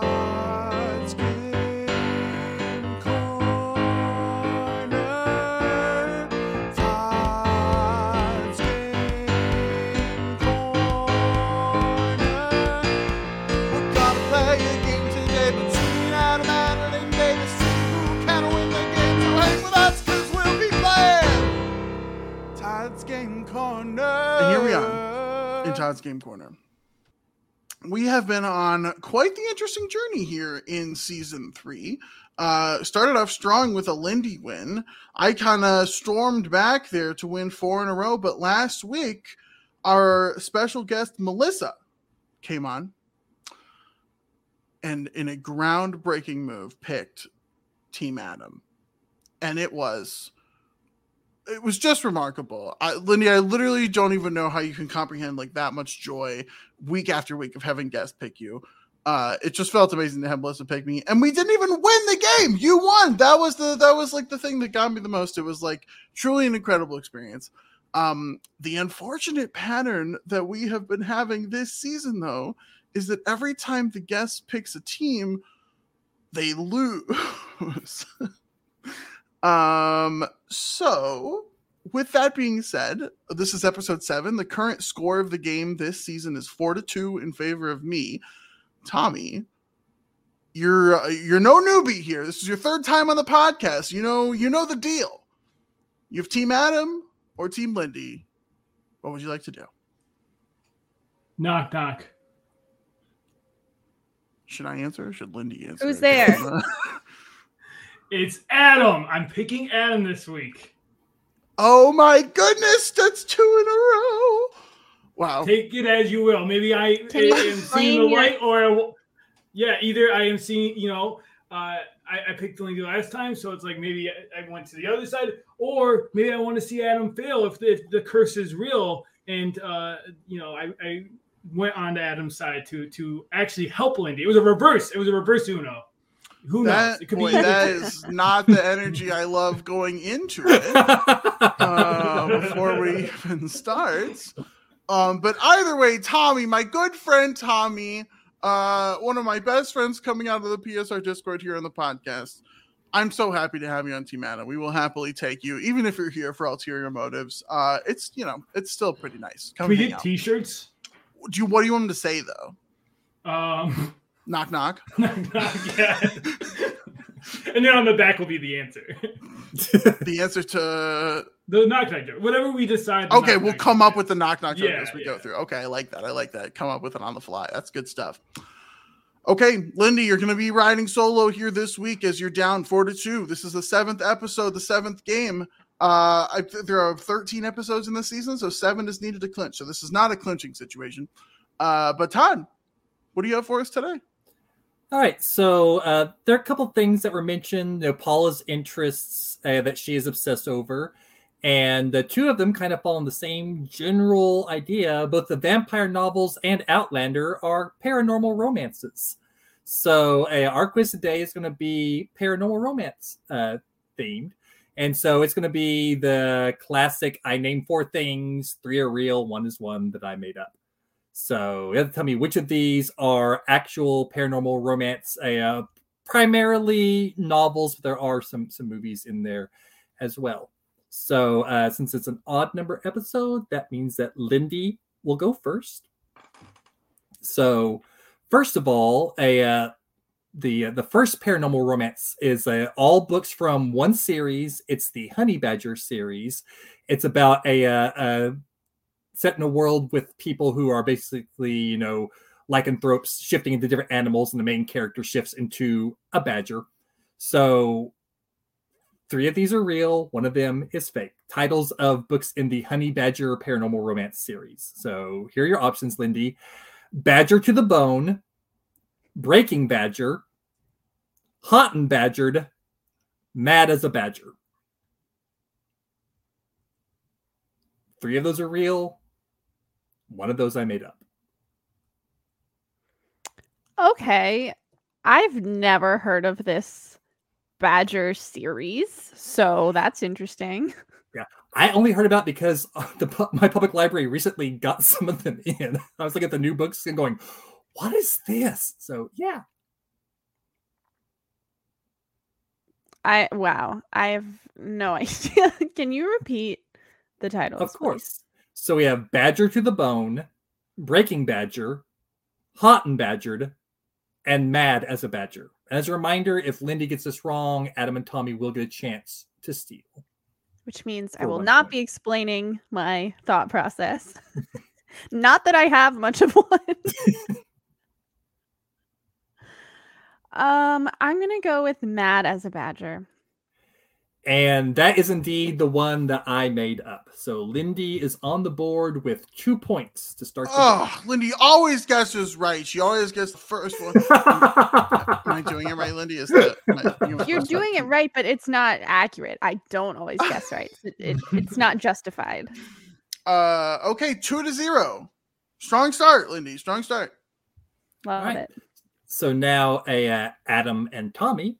Uh, these are going to be books from the Sookie Stackhouse series, uh, which uh, True Blood, the TV series, was based on. Sure. So it's a uh, largely a vampire romance, but Sookie actually hooks up with many different types of supernatural creatures over the course of the series. Uh, so here are some of the titles, uh, three of which are real books in the series, one of which is made up. So we have A, Club Dead, B, From Dead to Worse, C, Seeing Dead. D. Touch of Dead. Well, suffice it to say, I have absolutely no idea. Yeah, I mean, you know, I, I, this just happens to be one of the books. I, I just, oh, I just didn't see just, to just off of there. Yeah, yeah. Um, I always get excited when he talks about vampire novels because you know I have to put that Twilight knowledge to use somewhere, but it's not here. Um, I am I'm I think I'm ruling out like See the Dead and Touch of Dead as as like they're real ones. as I think they're probably real ones. What were the other two, Todd? Club Dead and From Dead to Worse. I think I meant like from dead to worse. All the See- other ones have dead as like the main noun. That's a good point. Yeah, I could see it. Touch of Dead just sounded so like it, it- that was one that like did like just like I don't know. I didn't feel like it would be a book. Was my only thinking, but it you know it could be. Yeah. Uh yeah. But I think your point about the nouns is really at least that's something we can grab onto. Well, and then the other thing is Todd talked about how everyone was having sex with everything, and so like touch of dead, you know, That's true. Yeah. you know, knock knock, if you will. But uh uh okay, that's where I'm leaning from dead to worse, I think. And like Club Dead is weird, but also like I I I think that makes more sense in some. It is weird. It's all weird. These are all weird ones. Yeah, yeah, yeah. And that's where like yeah. Because Club Dead, honestly, I'm just intrigued by Club Dead. Is this just a club of dead people? Very, Well, I, I mean, it's probably just a club where dead people happen to congregate yeah. for promiscuous activities leading to sexual encounters of the paranormal. Um Okay, any other thoughts, Tommy? Are we I think we go we go with the second one just because I, I think your logic of like that's the most I can go on. Yeah, yeah. Okay, let's lock it in from dead to worse. Okay, final answer from Dead to Worse. Okay, Lindy, your options are Club Dead, Seeing Dead, or Touch of Dead. Todd's way too excited about that. Yeah. He's two good friends, Adam and Tommy here. He's just This feels amazing. Um, I didn't think it was from Dead to Worse, but I don't. I don't clearly know the answer. Um, Club Dead, Seeing Dead, Touch of Dead. I feel like it's Touch of Dead. And nobody gets a point on this round as Seeing Dead, the first one eliminated, was the one that I made up. Really? That's Seems the one I thought was real because, like, Yeah, seeing seems red. I was I was amazed that it wasn't actually like a uh, a title of anything. Whenever I I looked, I, I came up with like several different options for this, and I was like Google, and they were actually names of other books out there or movies, things like that. Like "Ah, I don't want to use that, and I was very surprised that no one had anything titled "Seeing Dead" out there. So maybe you should message that author and be like, "Hey, just, here's a title for you." yeah, message be like, "What the hell are you thinking? How have you not had seeing dead?" All right. So after two questions, the score is Lindy two, Team Adam zero. So now we're on to question number three. And this is going to be zombie romance novels. So the options are A, Eat Brains Love. B, I Kiss a Zombie and I Liked It. C, Life After Beth, where Beth is the zombie. And D, She Loves Me, She Loves Me Rot. Three of those are real. One of those I made up. Wow.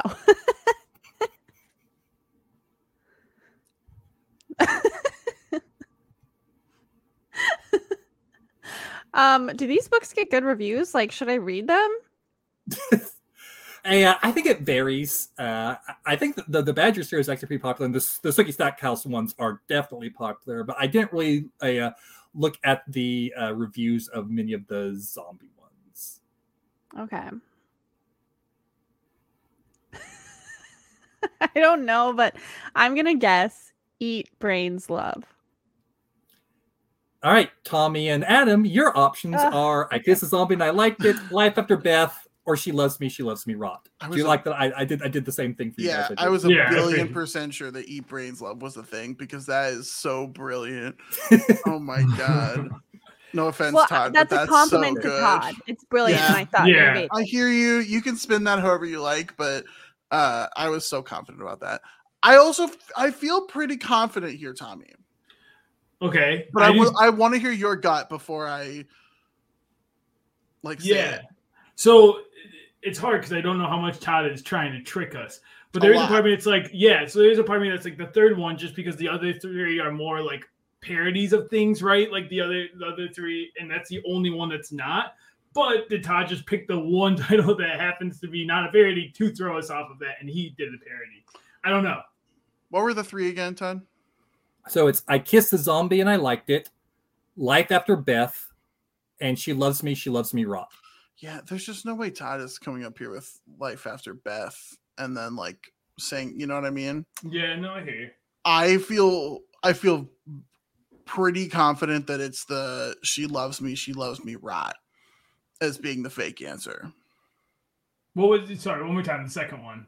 I kissed a zombie and I liked it. That's not. Yeah.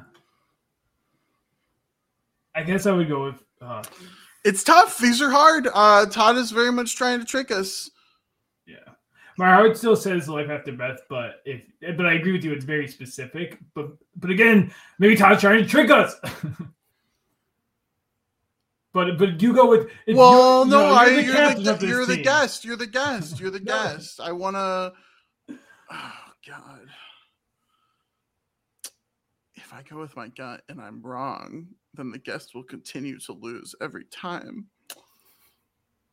I know. You fe- you feel good about life after Beth? That's like where your that's where your head's at. No, mhm. yes and no. Like it's like there is a part of me. It's like it. It's the outlier, but I think that's the there now. Like talking you out, talking it through with you. It's like, is it? But even life after death. I mean, that like life at you know, life after death is a thing. So it's like you know, it is I guess a parody too, if you think of it like that. Um, but I feel like then you just keep it as life after death. I mean, they're zombies. Okay not criticizing that, but uh, I don't know. I mean, this is your, you know, Adam. This is your have you. You're gonna have to compete with her time after time. Yeah. Well, I'm used to that part of it. I that part of it is fine. You don't get to come back here again until season four.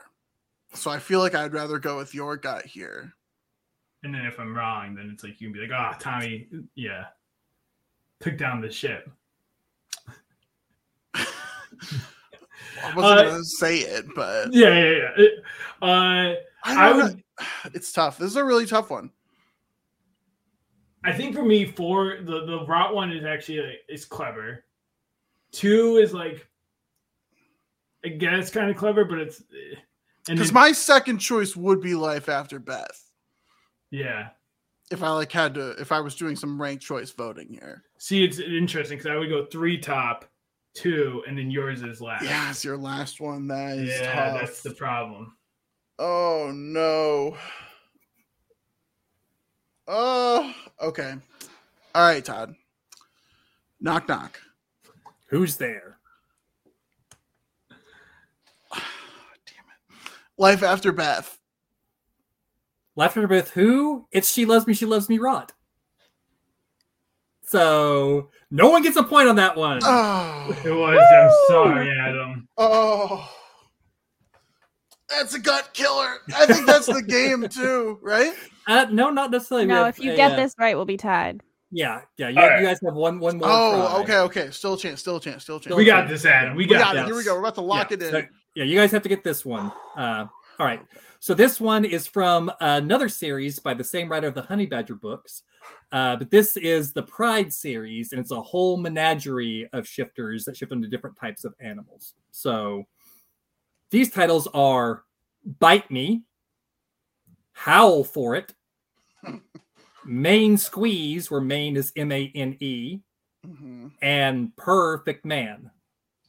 Where We got multiple cat jokes going here.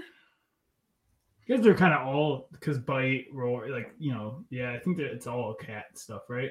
What's the what's the concept? the series the series is the the Pride.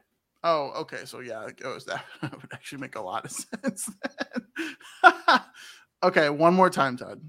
Bite me, howl for it, main squeeze, perfect man. I don't think it's main squeeze. Nope, I agree. My just off the top, bite me is the one that's standing out to me. But again, I've had I just was bad on the last one and was confident. So No, I I think I'm I think I'm almost there. I'm between like bite me and perfect man just because of the way Todd is saying it. So I don't know if that's a good or a bad thing. Um those are like the two I'm between though. I will say with Perfect Man, like obviously it's probably written, is it written like P? I'm trying to think on like on a book. If we're talking about like someone actually made this book, so it's like would it be per? Is it like P U U R or is it just P U R F E C T? And is that really a would that be a title you would see on a book? I don't know. Does it get a, the same effect? Because I feel like that's almost like a sound based title. You know, well, it's probably like P U R R dash effect man, right? Like to really emphasize the pun. yeah. I agree that those are the two I'm between though. Well, I mean, I think we should just uh, pick one. What's your gut say, Tommy? No, you go this time. I No, went no, with no, my no, no. last time. No, no, no, no, no. We went with my gut last time. Maybe we go with my like we don't go with my gut. So my gut, I don't know. I think perfect may maybe that one. But also, if we're saying main, sorry, this is elaborate. But if we're talking about the, the main is a lock, perfect almost fits more with that. What? Like the the what's the the one that we already The rolled out? main right? squeeze. Yeah, if we're saying that's like definitely a title, that's like so on the nose of like here's cat stuff. It's a main and perfect feels more on that as like bite me could be a lot of different. Bite me could be almost anything. yeah. I like it. Okay, knock knock. Who's there? Bite me. All right, Linda, you've won the game. Do you want to answer to a uh, get a? is so good at making these. He's so Oh my gosh, I'm thrilled. I didn't think it was bite me. Um, I'm probably gonna get this wrong, but doesn't matter. I win anyway. I think howl for it. And no one gets a point. It was indeed Perfect Man was the one that I made Uh, up. you got to go with your gut, Adam. I We told really you. played ourselves here. and so with that, Lindy wins another game. Well done. Well done. Well fought. Uh, Shout out to Tommy for picking Adam's team, thus ensuring my win. it's a little savage. I know. I'm Uh, starting to think it's me because like last time I, I, I steered Lindy away. There's no reason. It's just me. I should never answer at this point. No, no, no. It's it's not you. It's like the guest just has not won a quiz this season. I think. Not yet. No, which is I know. I wanted to break the curse. Ugh. Uh, and I, you know, shame on me. I did have my gut correct almost all the times, which is tough. But uh, you know what? Uh, on top of all of that, just like I said last week, despite not winning the game, I will happily take L's all day long if it means that I get to be on a team with my friends. So, Tommy, thank you so much for picking Team Adam. We absolutely love to have you here. Thank you. We'll still we'll still make those T-shirts. Maybe the knock knock is knock knock, bite me. Maybe that's. Maybe that's I like And- it. Lindy's closing the gap. The score is now four to three. Oh my Four to gosh. Three. She's right there. Do you remember the This days when it was like Good. four to one and she had completely given up all hope on everything? Yep. Look, this Um, is just the lesson. Never give up. You can you can fight back and possibly win. It could happen. A And we- real underdog story here. we, j- yeah, we just weren't the big boys today. We were- we we were not the big boys today. We were little boys. Oh my god. Okay, two and a half hours into this podcast. That's totally fine. Let's get to some song. Uh, let's get to some pretzels. Let's give it some pretzels as a truly happy point before we get out of here. We had two songs this episode. Uh, the first is the first penis I saw, and I am gonna give this an easy five. I think this is one of the best songs of the entire series. Lindy, what about you? Full five. A full five from Lindy. We love to see it. Todd, how about you? Five. Another five. Tommy, we are nearing a full bowl of pretzels. What do you have for the first penis I saw? Well, we better go to the grocery store because we got another five here. We got to stock up on some more pretzels. We are just handing them out like it's absolutely nothing. A full bowl of pretzels and then some. We don't uh, we don't see a lot of episodes with full bowls when we have a guest here that also gives us five. So we'd love to see it. Adding emphasis to an amazing song. And then the other song of the episode, I am actually going to start with Lindy. How many pretzels are you giving my friend's dad? Uh, I'm probably gonna be giving out the highest score for this song. Um, and I'm gonna give it. I'm trying to decide between two. I'm gonna give it a four. that is why we start with Lindy. Okay, Todd, how many pretzels do you have for my friend's dad? Uh, let's go with uh two point six. Yeah, that's a little high. Okay, Tommy, what about you? My friend's dad. Yeah, yeah. I, I used up all my pretzels. It's a one for me. This just did not work for me. Yeah, Tommy, I'm I'm basically right there with you. I have this at a one three. Uh, uh really, this song did not do much for me. Um, a tale of two songs. Uh, this episode, one a full bowl, one uh, not so much. Not so much a full bowl. We also have a truly happy point to give out here. Tommy, I'm going to start with you. Who made you truly happy this episode? Yeah, I'll be honest, not a lot of people in this episode. Uh, so for that reason, I'm giving it to the old lady extra in the song. Uh, first penis I saw. I'm giving it. She was just so committed to it. I have to. She made me so happy watching that song. We got like grocery lady or something like that. Yeah, yeah, yeah. We love to see an outside pick. I am all for outside picks. Uh wow. Amazing. Todd, who made you truly happy this episode?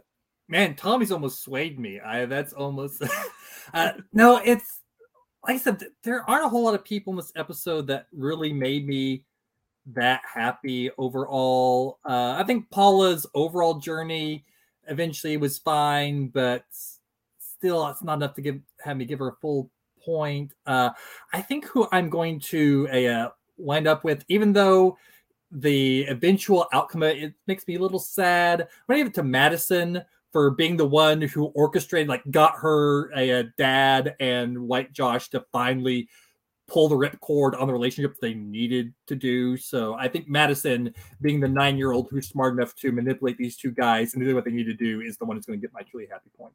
Yeah, that's a strong pick. Uh Lindy, who made you truly happy this episode? Well, it became clear to me as we talked through this episode that there was someone who made me truly happy in every scene they were in, and that is Nathaniel. I loved his interactions with Rebecca every time.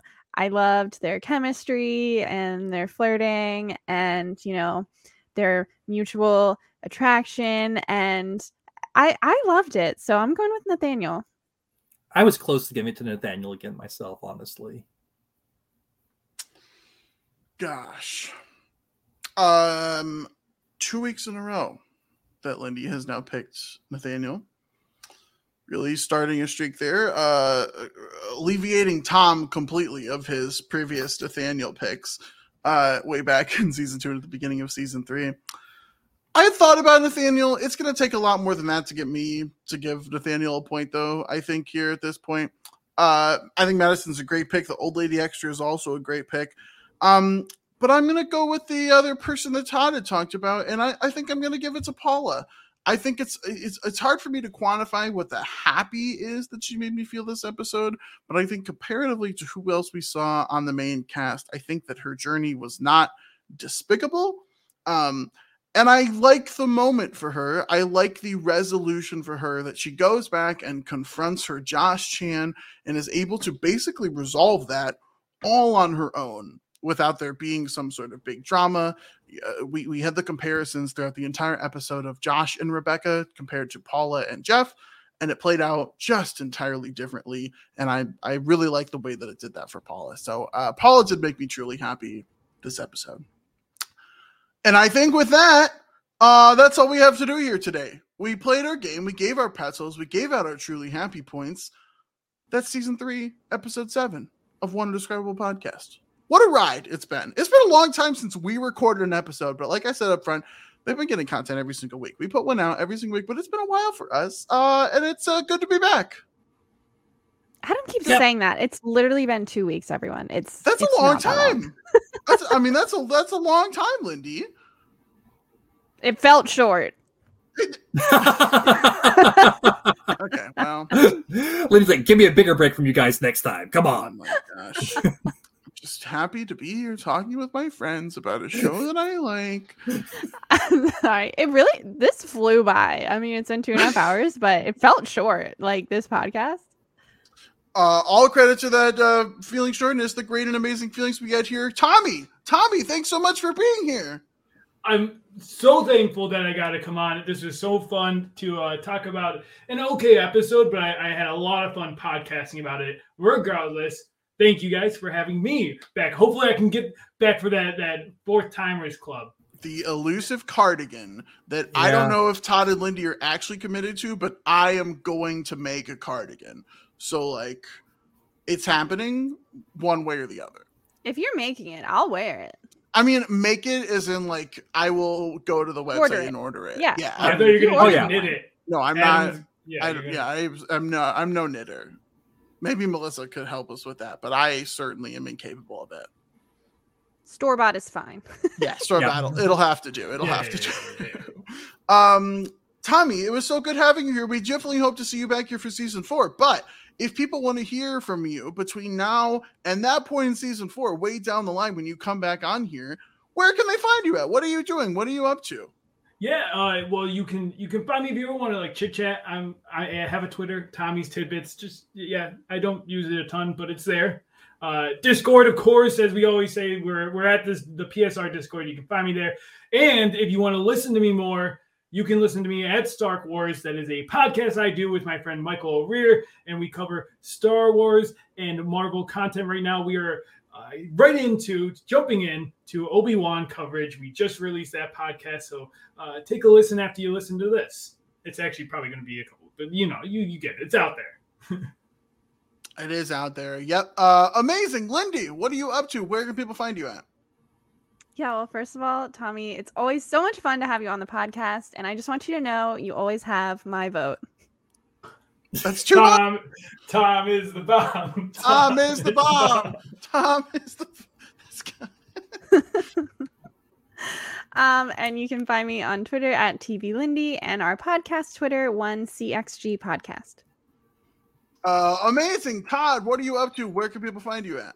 You can find me on Twitter at Librarian Todd because Todd Librarian is too many characters. You can also find me uh, around twice a month uh, over on twitch.tv slash DM Philly doing a Wheel of Time based D&D game called Threads in the Pattern. We just recorded our third episode yesterday, which would have been a couple weeks now by the time you're listening to this. But because of that, I believe that by the time you listen to this, tomorrow should be the next episode that we're putting out. So June 12th should be the next time that we do an episode.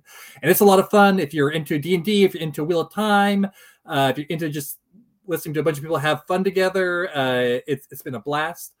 So yeah, that's what I've got going on. Yes, it was a ton of fun. I had just gotten back from my uh, plane trip from the East Coast after 10 exhausting days, and I still threw it on uh, as I lazily went to bed and slept for a lot of hours last night. So uh, it's very good. Go check that out there, twitch.tv slash DM Philly. I'm Adam H. You can find me on Twitter, Piano Man Adam. You can also find me uh, on the PSR Discord running D&D so many times now that I'm back. Of course, the break is over. The PvPs have already started. The live sessions are going to be coming flooding in soon. Uh, come play Dungeons and Dragons with us, and you might even run into Lindy, who has joined us over there. Um, Hilariously, I tried to sign up for a D&D session that was happening tonight because I totally forgot we were podcasting. yeah, that uh, will happen a lot, Lindy. Uh, I've done that a lot of times. um, but yeah, I'm all over the place over there. There's other uh, another PSR project that is uh, about to be started. I will probably be able to announce that on the next podcast here, but we'll see uh, what happens there schedule wise. Um, but of course, of course, of course, the most important place you can find me. Knock knock. Who's there? It's right back here where next week we will be talking through season three, episode eight of Crazy Ex Girlfriend here at One Indescribable Podcast. And until then, bye.